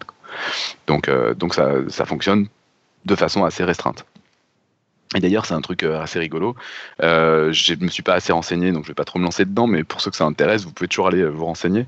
Il y a évidemment des choses intéressantes à trouver sur le comment Google Earth refait la, colle les photos parce que bah, en gros vous avez un satellite qui prend plein de petites photos qui sont globalement des petits morceaux de plan et faut faire avec ça un truc qui est une sphère et enfin grossièrement et bon, bah voilà, en gros, c'est le problème de la boule à facettes, quoi. Vous avez plein de, plein de petits carrés euh, à coller les uns à côté des autres. Il faut que ça soit une sphère. Et alors, évidemment, il faut que les trucs se recollent les uns aux autres, tout ça. Vous avez le problème de la perspective, c'est-à-dire si vous avez pris un immeuble d'un côté puis de l'autre, et eh ben, il faut recoller tout ça pour qu'on puisse avoir l'impression de tourner autour. Tout ça, ça va être des problèmes de perspective, de quelle perspective on choisit, de comment on, comment on passe d'un point de vue à un autre euh, et donner l'impression que c'est du continu alors que c'est du, ça a été pris photo par photo, etc. C'est vraiment tout un tas de, de problèmes de perspective qui se pose en fait. Et alors, euh, il paraît, donc ça j'ai assisté à une conférence il n'y a pas longtemps, mais que j'ai pas encore assez intégré pour pouvoir vous retransmettre le contenu. Mais il paraît que justement, Earth, il y a une, une, une révolution là très récente où ils sont passés d'un type de perspective à un autre. Euh, ce qui leur a permis d'améliorer euh, grandement le, la qualité du rendu. Oui, je suis d'accord. J'ai vu qu'il y avait un changement récent euh, quand tu vas sur Google Earth et que tu regardes. Euh, Alors déjà, il y a un truc qui a changé, c'est quand tu vas très loin. Avant, tu étais, sur une... étais sur un plan. Maintenant, quand tu t'éloignes, euh, tu es clairement sur une sphère. Mhm. Voilà, donc ça c'est à très grande distance, même si bon après les détails sont pas et, euh, et, et, quand tu vois très près aussi, maintenant tu as une impression de 3D des bâtiments, je pense, qui est dû à ça. Passer de la vue SimCity très clairement à une vue qui, était, qui est plus complexe que celle de SimCity, enfin qui est, différente. Quoi. Je sais pas exactement. Euh, oui, bah, c'est maintenant il y a vraiment un rendu réaliste qui fait que le point de vue, euh, les images changent avec quasiment en continu avec ton point de vue. Enfin, te donne l'impression que c'est en continu avec ton point de vue.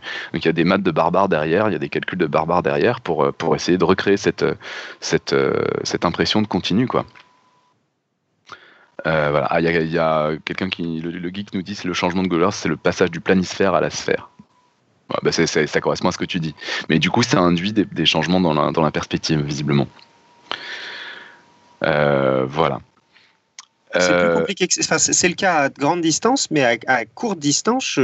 Ouais, sur les villes, sur le survol des villes, là, c'est encore autre chose, je pense. Ils, intègrent, une, je pense, une notion de hauteur, par exemple, c'est-à-dire qu'on voit les arbres maintenant. On peut, on peut quasiment tourner autour d'un arbre, quoi. Mmh, mmh, mmh. Non, non, c'est assez fou. Hein. Ouais.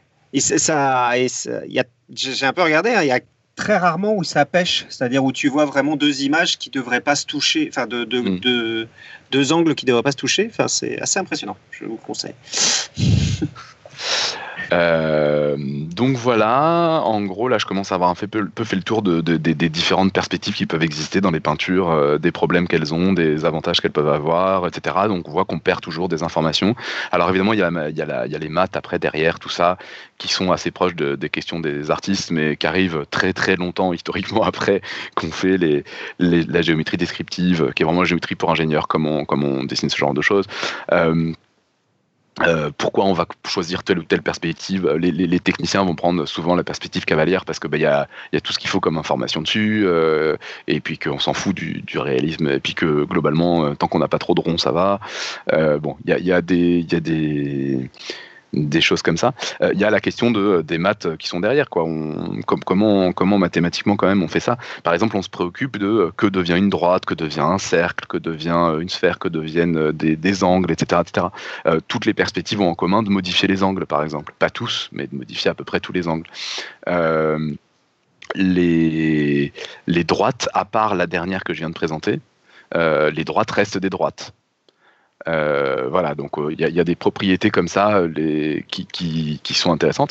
Mais alors, effectivement, les droites restent des droites, mais quand on passe en perspective, des droites qui étaient parallèles deviennent séquentes.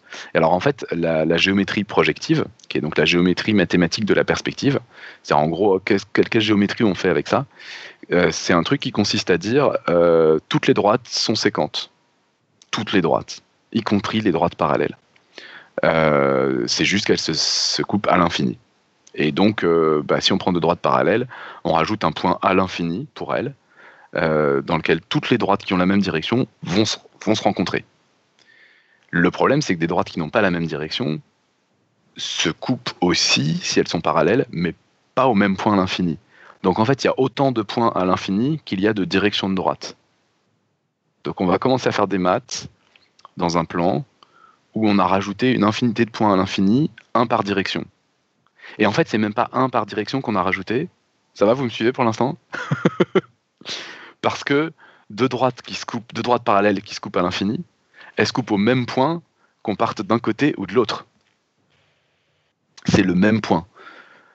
Les deux droites qui se coupent, on n'a pas deux droites parallèles. Quand on dit qu'elles se coupent à l'infini, on n'a pas envie qu'elles se coupent deux fois en deux points différents.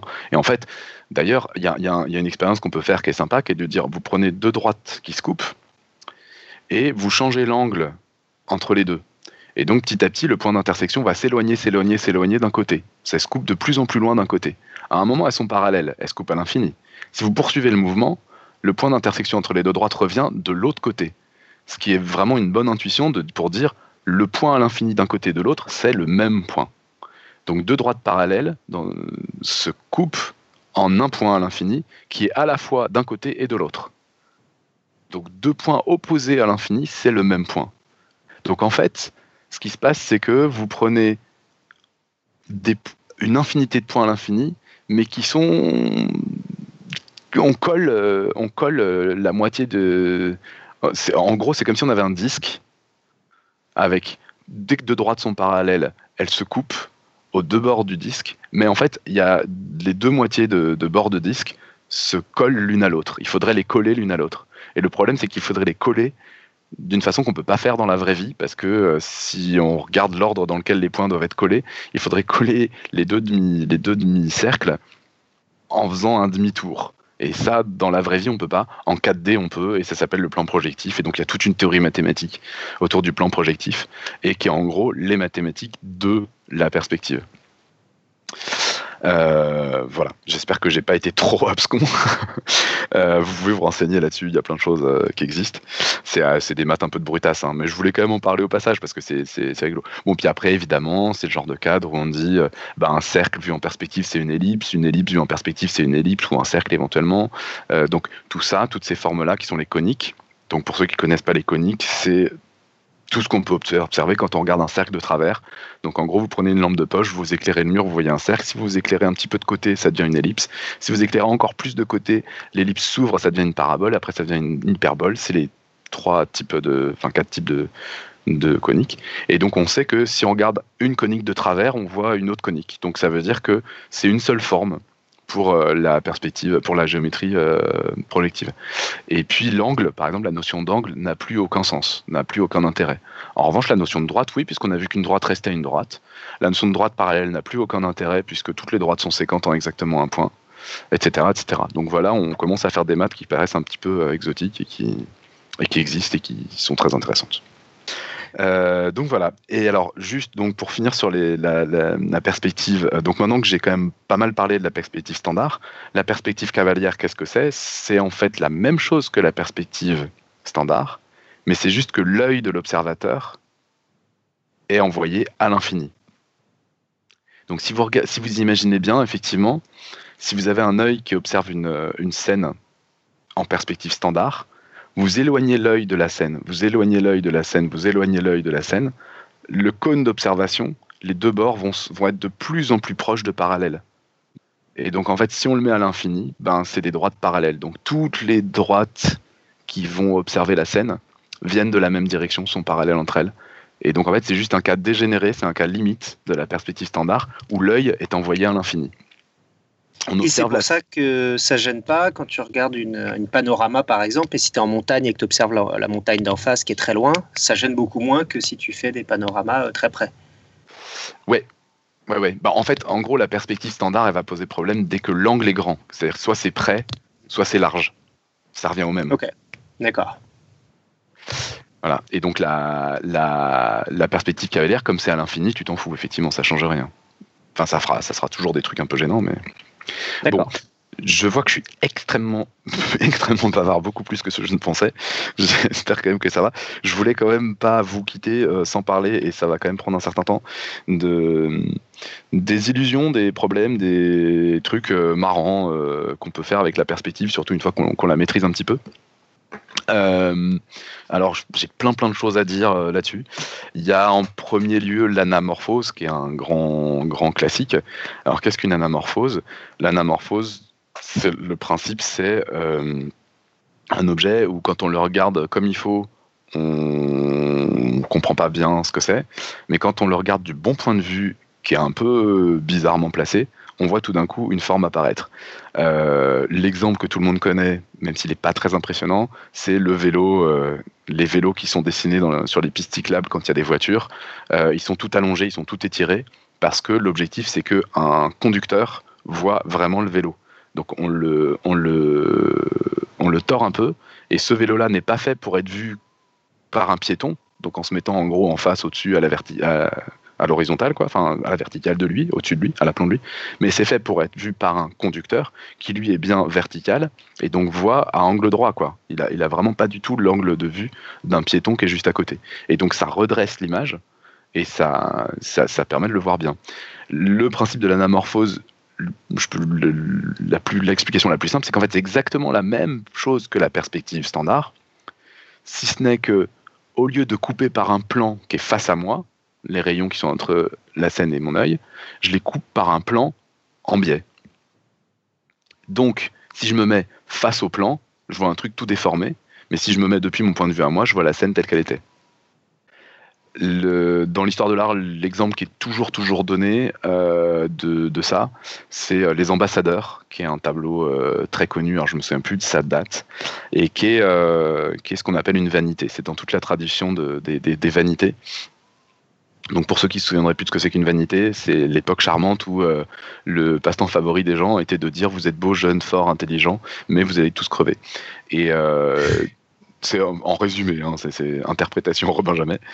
Euh, et, donc, euh, et donc ce tableau représente deux, deux types euh, relativement jeunes, très bien vêtus, avec tous les éléments du savoir derrière eux, des astrolabes, des, des livres précieux, des, des compas, des machins, plein de trucs comme ça. Et, et donc, euh, le, voilà, vous avez, vous avez cette scène là comme ça avec ces deux types euh, très, très chic, très, très tout va bien. Et puis il y a une tache en bas, une espèce de, tache de, de, de truc. Je sais pas, le, peintre a laissé tomber son, son, pot de peinture, il a, eu la flemme de refaire, sais pas. Il y a une espèce de tache en biais comme ça, un grand, grand truc un peu beigeasse en biais.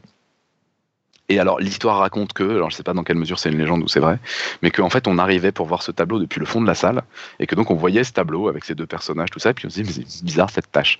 Et que pour repartir, on repartait par une porte qui était euh, du côté du tableau, très proche du tableau, et complètement sur le côté. Et donc avant de partir, on jette un dernier coup d'œil au tableau, et notamment on regarde cette tâche. Et en fait quand on la regarde complètement de profil comme ça, euh, depuis la droite, et ben, ce qu'on voit, c'est une tête de mort. C'est plus du tout une tâche. Ça, ça, ça, prend complètement euh, son sens.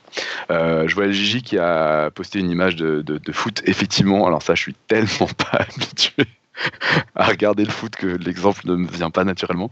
Mais effectivement, sur les bords de match de, sur les bords de terrain de foot, euh, il y a des, il y a des anamorphoses qui sont des choses qui donnent l'impression d'être des panneaux en relief qu'on met pas parce que quand même les joueurs se casseraient la gueule et qui donnent l'impression d'être des panneaux en, en relief avec du texte dessus et c'est juste peint par terre, quoi.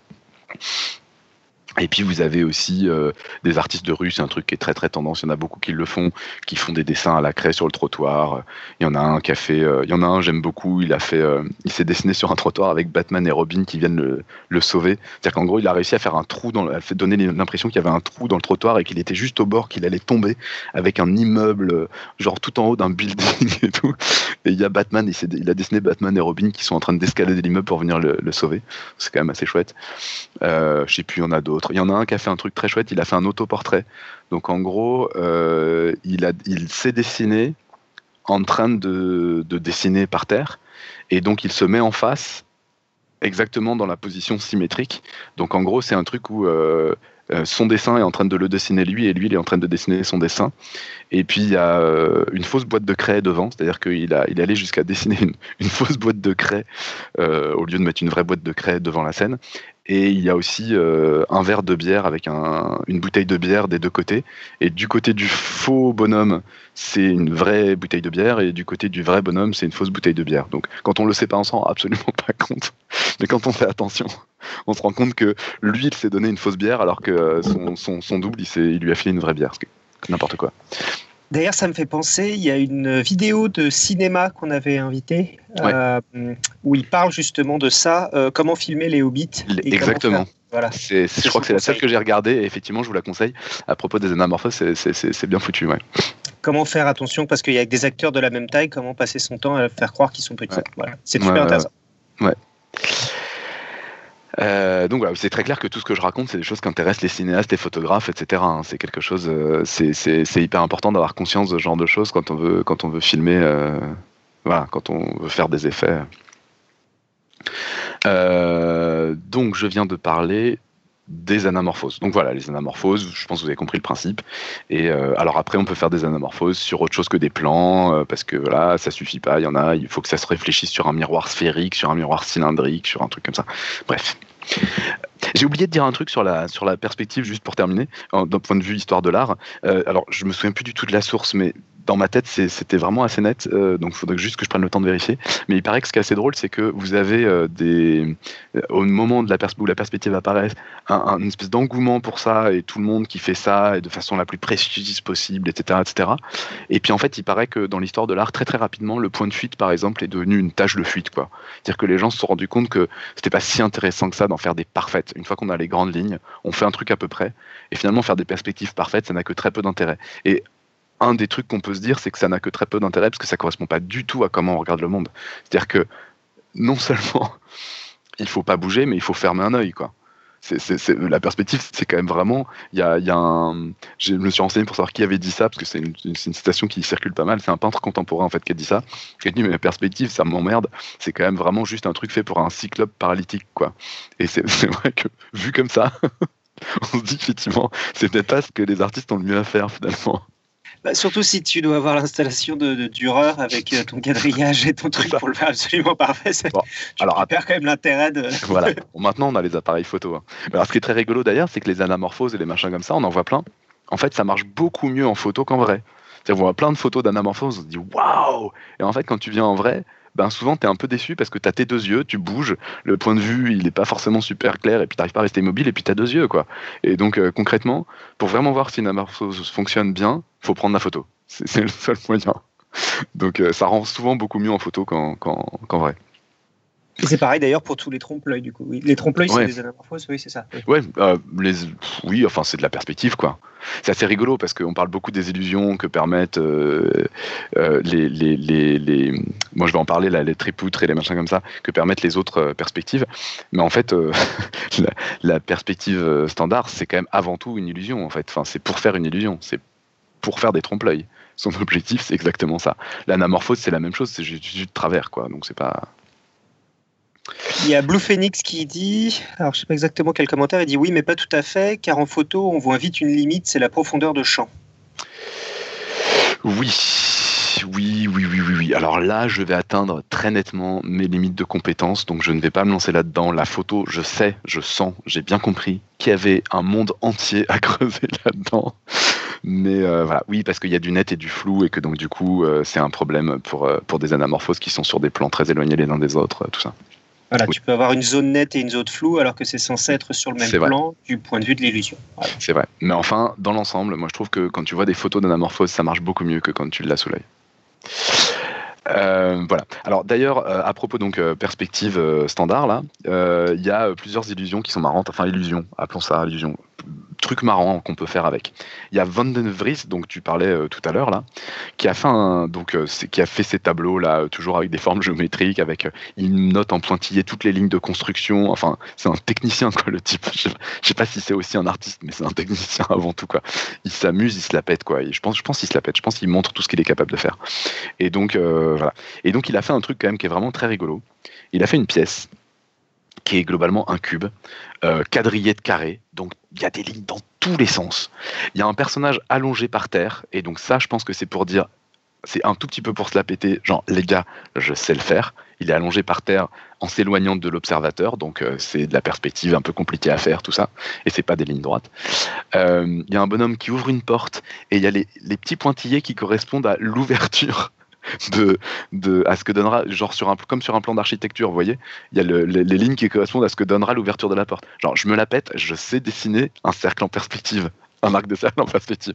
Ça me fait vraiment cet effet-là, ce tableau-là. Il est vraiment curieux, il est vraiment marrant. Donc il y a celui qui est allongé, voilà, celui qui ouvre la porte, et il y en a un autre qui est pile face à nous.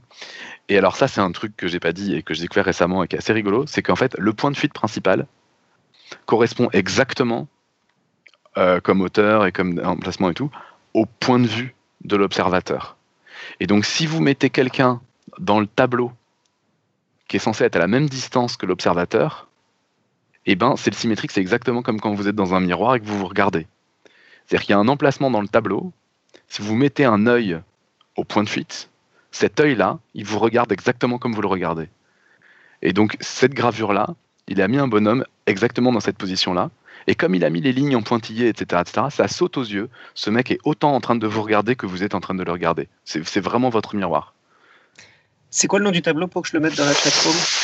Alors, euh, en, cherchant Van den Vries euh, perspective, je suis tombé dessus assez rapidement, mais euh, je t'avoue que je n'ai pas repéré le, titre du tableau. avec la description que j'en ai donnée, tu devrais le retrouver relativement rapidement. Euh, donc voilà, donc ça c'est une, une, forme de jeu, euh, je sais pas si c'est d'illusion ou quoi, mais voilà, il y, y, a un côté, je suis regardé, euh, je regarde, qui est, qui est, assez, qui est assez plaisant, qui est assez rigolo, qui, est, un côté assez presque illusion. Il y a un truc qui est aussi assez amusant, enfin que je trouve très amusant avec, avec la perspective standard, c'est Magritte qui a joué avec ça. Il a fait un tableau qui s'appelle les perspectives d'Euclide. Et ce tableau, vous avez donc, euh, donc je, pense que beaucoup de gens connaissent Magritte. Pour ceux qui connaissent pas, c'est un dessin vraiment très très réaliste, mais il y a toujours des trucs qui déconnent un peu. Euh, il fait euh, un bonhomme, je sais pas, qui peut ouvrir une porte dans sa tête. il fait, mais c'est très très réaliste. Et donc là, vous avez une scène, voilà, très réaliste à la Magritte. Vous avez une fenêtre avec par la fenêtre, vous voyez une ville, une, vue de ville, avec un toit de, donjon, un toit un peu pointu, un toit pointu, un toit, un toit conique de ponton, et, euh, une rue euh, qui part dans le lointain avec des immeubles de part et d'autre. Et en fait, il y a deux choses à voir dans ce tableau. D'abord, il y a à voir que, en fait, ce qu'on voit par la fenêtre, c'est pas ce qu'on voit par la fenêtre, parce qu'en fait, il y a un chevalet devant la fenêtre et un tableau sur le chevalet. Et donc ce qu'on voit, c'est le tableau qui représente la scène qui est derrière. Donc en fait, il est en train de, dire, euh, de donner la définition de la perspective. Il met un tableau euh, qui bloque la vue, mais si on regarde vite, on se rend pas compte qu'il y a un tableau qui bloque la vue, parce que comme ça représente exactement ce qu'il y a derrière, et eh ben, euh, on, voit, la même chose que s'il n'y avait pas le tableau. Et l'autre truc à repérer, c'est que donc il y a la rue qui part, et la rue qui part, elle part en s'éloignant directement de nous. C'est-à-dire que les deux bords de la rue, c'est exactement ce que je disais, c'est le point de fuite, c'est le truc qu'il faut pas, le point de fuite principal, c'est le truc à pas représenter, parce que c'est le point à l'infini face à nous. Et donc en fait, une rue qui part dans le lointain sans jamais rencontrer d'obstacle vers l'infini face à nous, si on regarde en dehors de tout contexte, on se rend compte que pour la dessiner, on a juste fait un triangle. moi, je pensais que c'était c'était une tour comme à côté, du coup, pas une eh ben rue. Et ben voilà, il y a des gens qui s'en rendent pas compte, mais effectivement, euh, en fait, c'est une rue qui s'en va. Si tu regardes le contexte, il y a des bons hommes qui se baladent dedans, on voit les immeubles, les bords des immeubles, etc. Et donc, en fait, effectivement, le truc qu'on voit quand on, se rend compte de, ça, c'est que c'est uniquement le, travail sur la lumière, c'est-à-dire où se trouve l'ombre, où se trouve la lumière qui est échangée, et le contexte, c'est-à-dire les dessins autour, qui font qu'il y a une différence entre ces deux objets-là, la rue mm. et le toit. Et en fait, c'est exactement le même triangle pour faire les deux, ces deux éléments de décor. Donc ça, c'est vraiment... Euh, c'est un, un, petit clin d'œil, c'est un petit truc pour dire bon bah voilà la perspective, le point de fuite, voilà ce que ça donne. Si je mets des rails qui partent dans le lointain, c'est juste les bords du rail et, le point à l'infini, c'est un triangle. Et en fait, c'est bizarre quoi. C'est la même, exactement la même forme que pour représenter un toit euh, conique. Donc voilà. Euh, et donc Johan a trouvé euh, la gravure dont je parlais de Van de, Van de Vries, que je trouve vraiment vraiment amusante quoi. Et vraiment, surtout, ça me donne envie de lire une biographie du bonhomme pour savoir si vraiment, je sais pas, si juste c'était un technicien, si c'était un cinglé, si juste il se la pétait, s'il avait un orgueil démesuré, je sais pas. Je trouve ça curieux quand même de faire ce genre de truc. J'aime bien moi les cercles de porte parce que du coup ça donne. Euh, tu, tu, vois là, la porte là sur la droite, là, comme tu disais, la porte d'architecte, là, du coup, ça. Je sais pas, comme si la porte elle était immense. C'est un peu bizarre ça. ça Ouais, T'as vraiment l'impression, what the Tu te demandes si c'est pas planté, c'est ça? Ben, c'est pas très clair. C'est vrai que, que ça donne l'impression euh, qu'il s'est planté un peu. Ou alors ça la donne l'impression la porte est très petite. Euh, ouais, ouais, ouais, ouais, ouais, ouais, ouais, Non, non, je pense qu'il faut qu'on lui écrive et lui dire tu te l'es pété, mais, tu t'es planté en fait. ouais, t'as raison C'est pas très clair. Parce que, quand la porte dans le plan du tableau, elle est pas très grande, alors que quand elle vers nous, elle est un peu. Il est un peu trop étiré en fait le demi-cercle là. Mm. mm. Bon, bah du coup c'est une demi-ellipse, hein, s'il vous plaît, en, en toute rigueur. Excuse-moi, pardon, je, le, je le ferai plus. Voilà. Bon, alors maintenant. un cercle à mal tourné. c'est ça, exactement. Une ellipse, c'est juste un cercle à mal tourné. Une ellipse. Moi, j'aime beaucoup dire aux gens que des ellipses, en fait, euh, on voit jamais de cercle dans la vie de tous les jours. On voit que des ellipses parce que tous les trucs circulaires autour de nous, on les regarde très rarement de face. Donc, en fait, on voit que des ellipses. Bref. Euh, donc, mais après, euh, les gens disent que l'humour de matheux, tout ça. Euh, et d'ailleurs, on, obtient. Euh, enfin bon, bref, non, j'arrête. donc, je vais parler des, maintenant d'autres illusions, donc notamment les illusions d'Escher. Mais c'est pas c'est pas le seul à avoir fait ça, mais Escher est quand même très connu pour avoir fait des, des figures impossibles. donc pour ceux qui connaîtraient pas le nom, je pense que vous connaissez les œuvres. C'est lui qui a fait le fameux escalier qui n'arrête pas de monter. Euh, donc un carré, euh, un escalier où, ça monte, les personnages montent, montent, montent, montent, montent, mais quand ils ont fait un tour complet, ils sont au point de départ et donc ils continuent à monter sans s'arrêter. Il a fait des tables, des gravures avec des perspectives multiples où on comprend plus où est le haut, où est le bas. Il a fait des, il a fait, euh, il a fait aussi dans le même genre que l'escalier qui monte. Il a fait un truc où il y a un canal avec de l'eau qui tombe dedans qui fait un angle et, et en fait ça donc ça descend l'eau descend descend descend descend et au bout d'un moment, il y a une cascade. Et en fait, la cascade tombe exactement au début de là où l'eau commençait à descendre. Donc c'est de l'eau qui descend, descend, descend sans s'arrêter. Euh, il a fait aussi un truc qui s'appelle le belvédère, euh, où euh, il y a des gens qui regardent le, monde autour d'eux. Et on, voit bien d'ailleurs, c'est assez drôle, c'est un truc qui repose sur la perspective cavalière, en fait, celui-là le belvédère, et on voit bien que le paysage dans le lointain, il n'y a pas de ligne droite, il n'a pas, de... pas fait de la perspective pour le paysage dans le lointain. Si tu veux faire de la perspective cavalière dans le lointain, ça marchera pas. Enfin, il peut faire de la perspective standard dans le lointain et un premier plan, en perspective cavalière, hein, mais voilà. Alors, euh, je vais parler du belvédère, tiens, c'est le premier que je voulais aborder. Donc le belvédère, c'est donc un, bâtiment euh, avec des, poteaux en bas, il y, a un étage, il y a des poteaux en bas, il y a des poteaux en haut, et des balustrades, et vous avez des personnages qui euh, montent en haut, un personnage en haut, un personnage en bas, tout ça. Et puis quand on regarde ça, ça peut prendre un certain temps, mais on se rend compte qu'il y a un problème. Euh, parce qu'en fait, il y a des impressions de poteaux qui sont devant alors qu'ils devraient être derrière, a des impressions de trucs qui sont vaguement tordus. Et notamment, il y a un truc qu'on peut regarder qui est vraiment très flagrant, qui permet de vraiment comprendre euh, d'où il y a un problème. Vous avez deux poteaux qui sont en haut et en bas dans le prolongement l'un de l'autre, et vous avez des personnages au niveau de ces deux poteaux qui regardent entre ces deux poteaux la vue, à l'étage et en bas et le personnage en bas regarde dans une direction entre ces deux poteaux, et entre ces deux mêmes poteaux, le personnage en haut regarde dans une autre direction, dans une direction qui a un angle droit. Et donc on se dit ces deux poteaux-là, en bas, ils sont euh, globalement... Euh, enfin, le personnage est dos à nous, et en haut, les deux mêmes poteaux qui, qui montrent donc un, plan, quoi, le personnage regarde et trois quarts face à nous on se dit c'est quand même super bizarre. Ces deux poteaux là, ils peuvent pas avoir deux directions différentes. C'est les mêmes poteaux, c'est le prolongement l'un de l'autre en haut en bas. Donc c'est là qu'il y a vraiment un truc qui va pas. Et quand on regarde, il y a un certain nombre de détails comme ça qui vont pas. Euh, alors comment ce truc-là est fait? Il y a un indice qui a été donné par, euh, l'auteur. Euh, il y a un petit personnage en bas de la gravure qui tient un objet à la main. Et ce qui tient à la main, c'est un cube en perspective cavalière, mais un cube assez particulier. Alors on reprend le cube en perspective cavalière, donc je le refais, un carré, un même carré décalé un peu en biais, et on relie les sommets. Donc ça, j'espère que tout le monde l'a bien en tête. Hein. C'est vraiment le cube tel qu'on le dessine quand on veut pas s'embêter.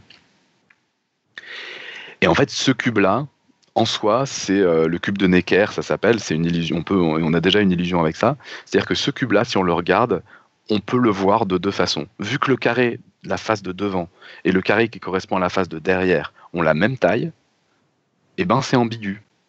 On ne sait pas en fait quelle est la face qui est devant, quelle est la face de derrière. Et donc quand on regarde un dessin comme celui-là, que vous pouvez faire vous, hein, ça peut être un dessin tout pourri, il suffit juste de se concentrer un tout petit peu pour voir un carré devant et donc voir le cube dans une certaine position, ou voir l'autre carré devant et donc voir le cube dans une autre position. Et quand on passe de, l'un à l'autre, vraiment, on a deux positions du cube. Et le principe du belvédère et le principe de cette illusion et de plein d'autres illusions, c'est de dire, donc en fait, en gros, quand on fait un cube en perspective comme ça, euh, bah en fait, si on commence à vouloir faire un dessin, il y a des arêtes qu'on ne dessine pas. Parce que celles qui sont derrière, elles sont cachées, on ne les voit pas. Et donc, il y a trois arêtes qui sont derrière et trois arêtes qui sont devant. Et suivant les points de vue, ça s'échange. Il y a trois arêtes qu'on efface ou c'est les trois autres arêtes qu'on efface. Et c'est ça qui donne l'impression que le cube est dans une position ou dans l'autre. Et en fait, le principe de, cette illusion-là, du, problème du belvédère, là, c'est qu'on fait deux choix qui sont incohérents. Au lieu de prendre les, les trois bonnes, on en prend deux qu'il faut effacer pour mettre une face derrière, et l'autre qu'on efface, c'est celle pour effacer l'autre face. Et donc on est avec un cube qui est où, les faces qui sont censées être l'une devant, l'une derrière, elles sont moitié devant, moitié derrière. Et donc en fait, si on regarde juste un angle du cube, tout va bien, un autre angle du cube, tout va bien, mais quand on regarde les deux, c'est incohérent. Et le belvédère, c'est la même chose. Si vous regardez l'étage seul, ça fonctionne. Si vous regardez le rez-de-chaussée seul, ça fonctionne. Mais si vous regardez les deux ensemble, ça colle pas. Alors je sais pas qui a mis le truc dans Johan, ça, ça ça c'est la dimension 4, ça ça n'a rien à voir avec ce que je raconte. D'accord, ah, je pensais que c'était la même chose alors, ok. Non, non, non, vraiment juste différent, un, ça. un cube, un cube en perspective cavalière, vraiment le truc très très bête. Ok. Euh, c'est, ça permet de, de faire ce, cette histoire de belvédère. Ok. Euh, voilà, donc j'espère encore une fois que c'est à peu près clair. Euh, et donc évidemment, ce, cube où il y a une face, la face qui est derrière et la face qui est devant, en fait, elles sont moitié derrière, moitié devant. Elles peuvent évidemment pas, euh, il peut évidemment pas exister, à moins de tordre les, les arêtes pour faire passer, pour donner l'impression qu'une arête passe devant alors qu'en fait elle passe derrière. Enfin bon, on, on, peut le faire en vrai. Et donc on peut le faire en vrai, mais ça va fonctionner d'un seul point de vue parce que sinon on va voir qu'il y a des arêtes qui sont pas droites. Et euh, donc ça, il y, a, des gens qui l'ont fait en vrai, tout ça. Et d'ailleurs, le Belvédère et d'autres œuvres d'Escher ont été réalisées en dur par des gens, en vrai, avec du bois, avec machin. Il y en a un qui a fait tout en Lego. Donc vous, pouvez chercher, c'est assez rigolo, il s'appelle Andrew Lipson. Vous tapez Andrew Lipson et vous tapez Lego, parce que j'ai cherché il y a pas longtemps et il doit y avoir un joueur de foot ou un je ne sais quoi qui, est, plus connu que lui en tout cas. Donc vous, tapez ça et Lego. Et vous allez voir des œuvres d'échelle qui sont faites en Lego. Il y en a où il y a eu du Photoshop, mais il y en a où il a réussi à le faire sans Photoshop, juste euh, en, choisissant le bon point de vue et en trichant, en mettant des trucs euh, plus grands et comme ça, comme ils sont derrière, on a l'impression qu'ils sont de la même taille, en, faisant des choses ouvertes là où c'est là où ça donne l'impression d'être fermé, etc. Donc il a bidouillé et il s'est démerdé pour, euh, en tout cas, un certain nombre. Encore une fois, il y en a où il y a vraiment du Photoshop, mais il y en a où c'est sans Photoshop et il arrive à refaire des, des figures impossibles des chairs. L'autre euh, grande catégorie de, figures impossibles, euh, c'est en gros ça comme, euh, comme socle, comme, comme base, la tripoutre. De, alors, on dit toujours la tripoutre ou le triangle de Penrose. J'ai appris là encore il n'y a pas longtemps que c'était pas lui le premier à l'avoir fait. Donc je m'en excuse auprès de l'autre qui a un nom de famille absolument impossible à retenir. Euh, Reuters, je ne sais quoi. Euh, mais de toute façon, apparemment, Penrose l'a redécouvert tout seul. Et puis Penrose a fait plein d'autres trucs très forts. Et puis voilà, tout le monde l'appelle le triangle de Penrose, alors tant pis pour l'autre. Euh, voilà. Donc le, triangle de Penrose, Pen, de Penrose, je pense là aussi qu'il y a vraiment beaucoup de gens qui le connaissent sans forcément connaître son nom. C'est en gros, vous avez trois poutres, trois, trois, trois, euh, poutres à section carrée, quoi, enfin des, des, des, voilà, des, madriers, je sais pas comment appeler ça, euh, qui sont connectés deux à deux à angle droit, et ça fait un triangle. Et le problème, c'est que vous avez un triangle avec des poutres qui se collent les unes aux autres à angle droit, et ça se referme. Et, et c'est pas possible, en fait, d'avoir ça. Euh, le cerveau est très vite pas du tout d'accord avec ça quand on le voit. Et euh, sur quoi ça repose ça?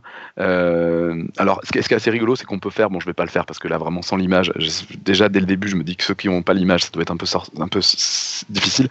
Euh, là, je vais pas me lancer là-dedans, mais on peut démontrer mathématiquement, et c'est vraiment très très simple, que que cet objet ne peut pas exister avec des lignes droites et avec des plans.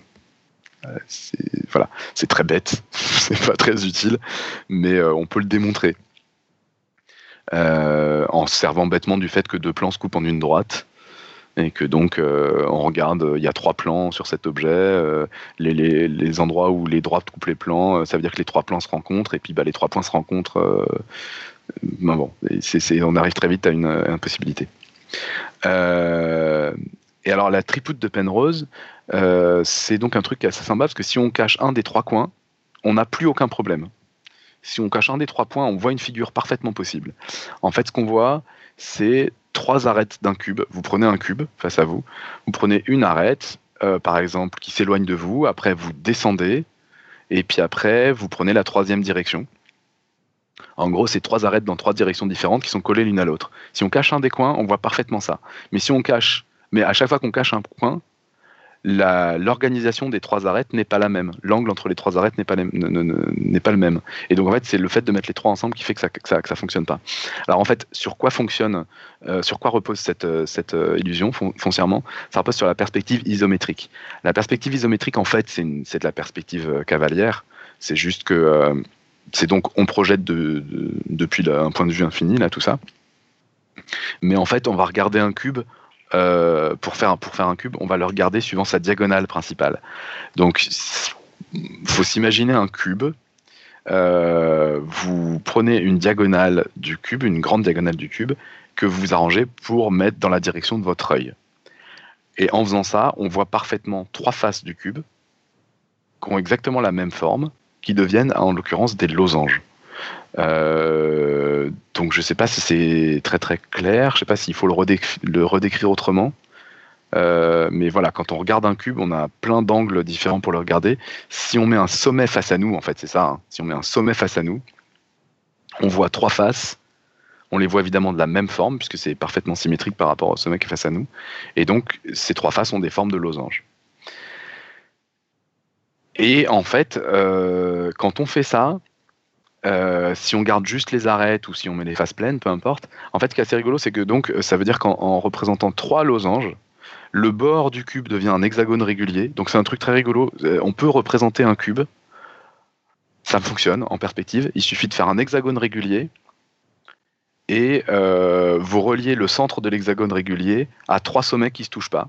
Et en fait, vous avez face à vous un cube en perspective. Et euh, d'où vient le problème? Il vient que, en fait, le sommet qui est face à vous, vu que toutes les distances sont les mêmes, les arêtes qui sont plus loin ont la même taille que les arêtes qui sont plus près, eh ben le sommet qui est face à vous, il peut très bien être un sommet sortant ou il peut très bien être un sommet rentrant. C'est-à-dire que vous pouvez être avec un sommet de cube face à vous, ou vous pouvez être avec face à vous les trois faces arrière du cube. Donc un, coin de, pièce, si vous voulez. En gros, vous êtes dans une pièce, vous avez euh, le coin là où les deux murs et le sol se rencontrent. On a, on a un, comme un sommet de cube, mais en creux. Et donc en fait, quand on regarde un cube dans cette direction-là, une représentation de cube dans cette direction-là, si on ferme un œil, euh, le cerveau n'est pas capable de choisir, de savoir si c'est un truc qui vient vers nous ou au contraire si le, sommet, là où les trois points se rencontrent, est l'endroit le plus loin de nous. Et ça, ça fait aussi que bah, les faces du, les trois faces qui se rencontrent ont une certaine direction ou une complètement différente. Euh, et donc, euh, le, et par exemple, le truc qui, saute aux yeux quand on regarde ça, si on le regarde juste un, cube en arête comme ça, bah, le sommet qui est face à nous et le sommet qui est le, sommet le plus proche de nous et le sommet qui est le plus loin de nous, les deux sommets qui sont dans la diagonale qu'on se met dans l'œil là, euh, ils sont superposés. Donc effectivement, on ne sait pas quand on trace des arêtes, on ne sait pas de quel sommet on parle en fait. Et donc c'est là-dessus que repose euh, la tripoutre, le principe de la tripoutre. Euh, c'est qu'effectivement, euh, si vous suivez ces trois arêtes de cube sur cette représentation-là du cube, ça fait que vous partez du sommet qui est le plus proche de vous, le sommet qui pointe vers vous, et à la fin du parcours de ces trois arêtes qui sont à angle droit l'une de l'autre, vous arrivez au sommet qui est le plus éloigné de vous. Et cette perspective-là permet de laisser un doute sur le fait que ces deux endroits sont le même endroit. Et donc permettre de recoller artificiellement le sommet le plus proche de vous avec le sommet le plus loin de vous. J'espère que c'est proche, que c'est à peu près clair. J'ai peur d'avoir perdu complètement tout le monde. Non, mais moi je suis encore là, j'écoute. Et tu suis à peu près? Ouais. En gros, hein. Donc, euh, donc, donc voilà, donc cette, euh, illusion d'optique là, c'est encore une fois euh, globalement en perspective cavalière, mais on l'appelle isométrique parce que en fait le truc c'est le choix de projeter le cube dans cette direction là fait que contrairement à la perspective cavalière, toutes les arêtes gardent la même longueur dans cette représentation là. Euh, donc voilà, et donc ça permet de faire cette illusion-là. Et donc c'est aussi ça, euh, un peu refabriqué, qui permet de faire l'illusion de l'escalier qui monte en permanence, de la chute d'eau qui tombe en permanence, euh, de, de, voilà, d'un certain nombre de choses comme ça. Et d'ailleurs, la tripute de Penrose, là, c'est assez rigolo. On peut la trouver à certains endroits réalisés en dur. Donc évidemment, il faut se mettre du. Donc il y a des sculptures ou si on se met du bon point de vue, on le voit. Il y a actuellement l'exposition Illusion au Palais de la Découverte qui le présente. Je me permets une page de pub.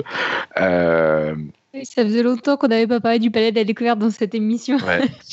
Et, euh, et en fait, le, il y, a, y, a, plusieurs façons. En fait, il y en a au moins trois dans ce que j'ai vu ou quatre façons de, s'y prendre. Vous pouvez bah, faire ce que j'ai dit, c'est-à-dire prendre les trois arêtes du cube. Donc en fait, ça veut dire que c'est une figure ouverte et que du bon point de vue, vous avez deux sommets qui vont se superposer et donc ça donne l'impression que ça se referme. Alors c'est juste que du coup, comme il y a un truc qui s'éloigne, ben faut faire des trucs plus grands et des trucs plus petits pour que du bon point de vue, ça donne l'impression que vous êtes de la même longueur. Euh, sinon, vous pouvez aussi en fait tordre, faire des poutres qui sont tordues, mais du bon point de vue, les lignes courbes vont, se, vont, vont, vont devenir droites, vont paraître droites, et donc vous verrez, euh, vous aurez l'illusion euh, quand vous serez du bon point de vue. Euh, voilà. Je crois que j'ai raconté à peu près tout ce que je voulais raconter. Donc je ne sais pas si vous avez des questions je ne pensais pas faire un dossier aussi long en m'y prenant aussi tard et en ayant aussi peu de temps pour, pour préparer. En fait, c'est peut-être ça le truc, c'est que j'aurais préparé, j'aurais réussi à être plus synthétique peut-être, mais j'adore le, gif animé du mec qui tombe en, continu dans le dans l'escalier de d'Escher là, c'est quand même très très beau. Oui, je le trouve très sympa. C'est très et alors il y avait un dessin animé qui reposait sur l'escalier d'Escher qui était vraiment super chouette. Un petit court métrage, euh, qui est, vraiment très très sympa, mais je sais, je sais pas le retrouver. Euh, alors, je vois pas. Il y avait quelques remarques euh, sur la chatroom sur le fichaille, euh, donc je t'ai fait remonter. Et puis sur le fait que voilà. Donc, je crois qu'il n'y a pas de questions à part ça. Je sais non, moi j'ai suivi la chatroom, il n'y a pas eu de questions. Ok. Bon. la chatroom, n'hésitez pas à les poster là maintenant tout de suite si voilà, on les a loupés, hein, mais j'avais vraiment deux trois trucs, deux trois trucs que je pouvais dire sur la projection de la Terre, etc. Mais bon, c'est à la limite ça pourrait être un sujet entier, quoi. Est-ce que tu as une citation? Oh, bien sûr que non. on, va, commencer du coup par le, pitch de la semaine prochaine pendant que tu peux rechercher une citation. Donc, la semaine prochaine, je vais faire une tentative. Je vais vous parler finance. Ouh là là. Non, en fait, j'ai lu un, livre qui parle justement de comment placer son argent pour devenir riche. Oui, ce genre de livre un peu chelou. Et je l'ai trouvé hyper intéressant, euh, un peu parce qu'il parle d'économie, mais surtout parce qu'il parle de comportement humain et de, et de plein de choses euh, sur les comportements humains et sur ses liens avec euh, l'économie et la finance. Et donc je me suis dit que j'allais vous parler de ce que j'avais appris dans ce bouquin, un peu comme, comme nous l'a fait Irène la semaine dernière sur, sur une petite partie des régimes végétariens. Là, je vais vous parler d'une toute petite partie de la finance et selon mon point de vue, d'après un bouquin. Et en tout cas, ça devrait être assez intéressant. Donc, vous avez euh, reconnu euh, la douce voix de Nico, de Nicotube, qui n'est pas là ce soir, mais qui nous avait fait un petit enregistrement et qui donc reviendra nous faire un dossier la semaine prochaine. On passe maintenant donc au quiz du mois. Claire? Oui, le quiz du, mois qu'on devrait rebaptiser parce que c'est décidément des quiz du mois qui durent bien plus qu'un mois. Mais le quiz du mois, donc, dont vous aurez probablement la réponse au mois de janvier, laisser une ampoule allumée toute la journée consomme moins d'énergie que de l'allumer et de l'éteindre sans cesse, info ou intox. Et c'est Eléa qui répondra quand elle sera revenue de vacances et elle a besoin de vos lumières sur la question, donc n'hésitez pas à nous envoyer vos réponses. Et la citation, toujours. Ouais, ouais, ouais, ouais, c'est bon. Oh, on va passer donc à la citation de Robin. J'ai fait, j'ai fait un peu facile. Hein. Euh, alors, je vais à peu près découvrir le texte en même temps que vous, mais euh, je trouve que, bah, voilà, je sais pas, j'ai pas pris le temps de savoir si j'étais d'accord, mais je pense que c'est intéressant. Voir d'un point de vue et d'un point fixe, on a vitupéré cette astreinte intolérable, loi liberticide et contre nature, inventée et imposée dictatorialement par la perspective géométrale, violence du point de vue qui réduit l'homme à l'état de monstre borgne et handicapé, cyclope paralytique, dit David Hockney. Le problème est que l'homme est un cyclope paralytique. On a beau avoir deux yeux, il y a une perspective que j'ai qualifiée de naturelle, terrestre, humaine, fatalité physique, qui fait que quand l'homme voit, quand il voit de tous ses yeux, il ne voit toujours que d'un point. Voilà, donc c'est visiblement il y, a, tout un débat, c'est formidable. Et donc ça, la personne qui a dit ça, c'est euh, Gérard Vachman, oui, j'ai pas eu le temps de me préparer à lire son nom. Et je ne sais pas exactement qui c'est, mais visiblement c'est donc quelqu'un qui s'intéresse à, l'art, à l'histoire de l'art, à des débats sur l'art et sur pour ou contre la perspective, tout ça. Alors, j'ai pas trop suivi. C'est Hockney qui a dit ça ou c'est C'est Hockney qui a parlé de cyclope paralytique. Et là, tout ce que j'ai cité, hein, donc, donc globalement, David Hockney est un des tenants de contre la perspective, euh, qui trouve que c'est un truc qu'on impose alors que ça correspond à, pas du tout à, la façon qu'on a de voir le monde et tout.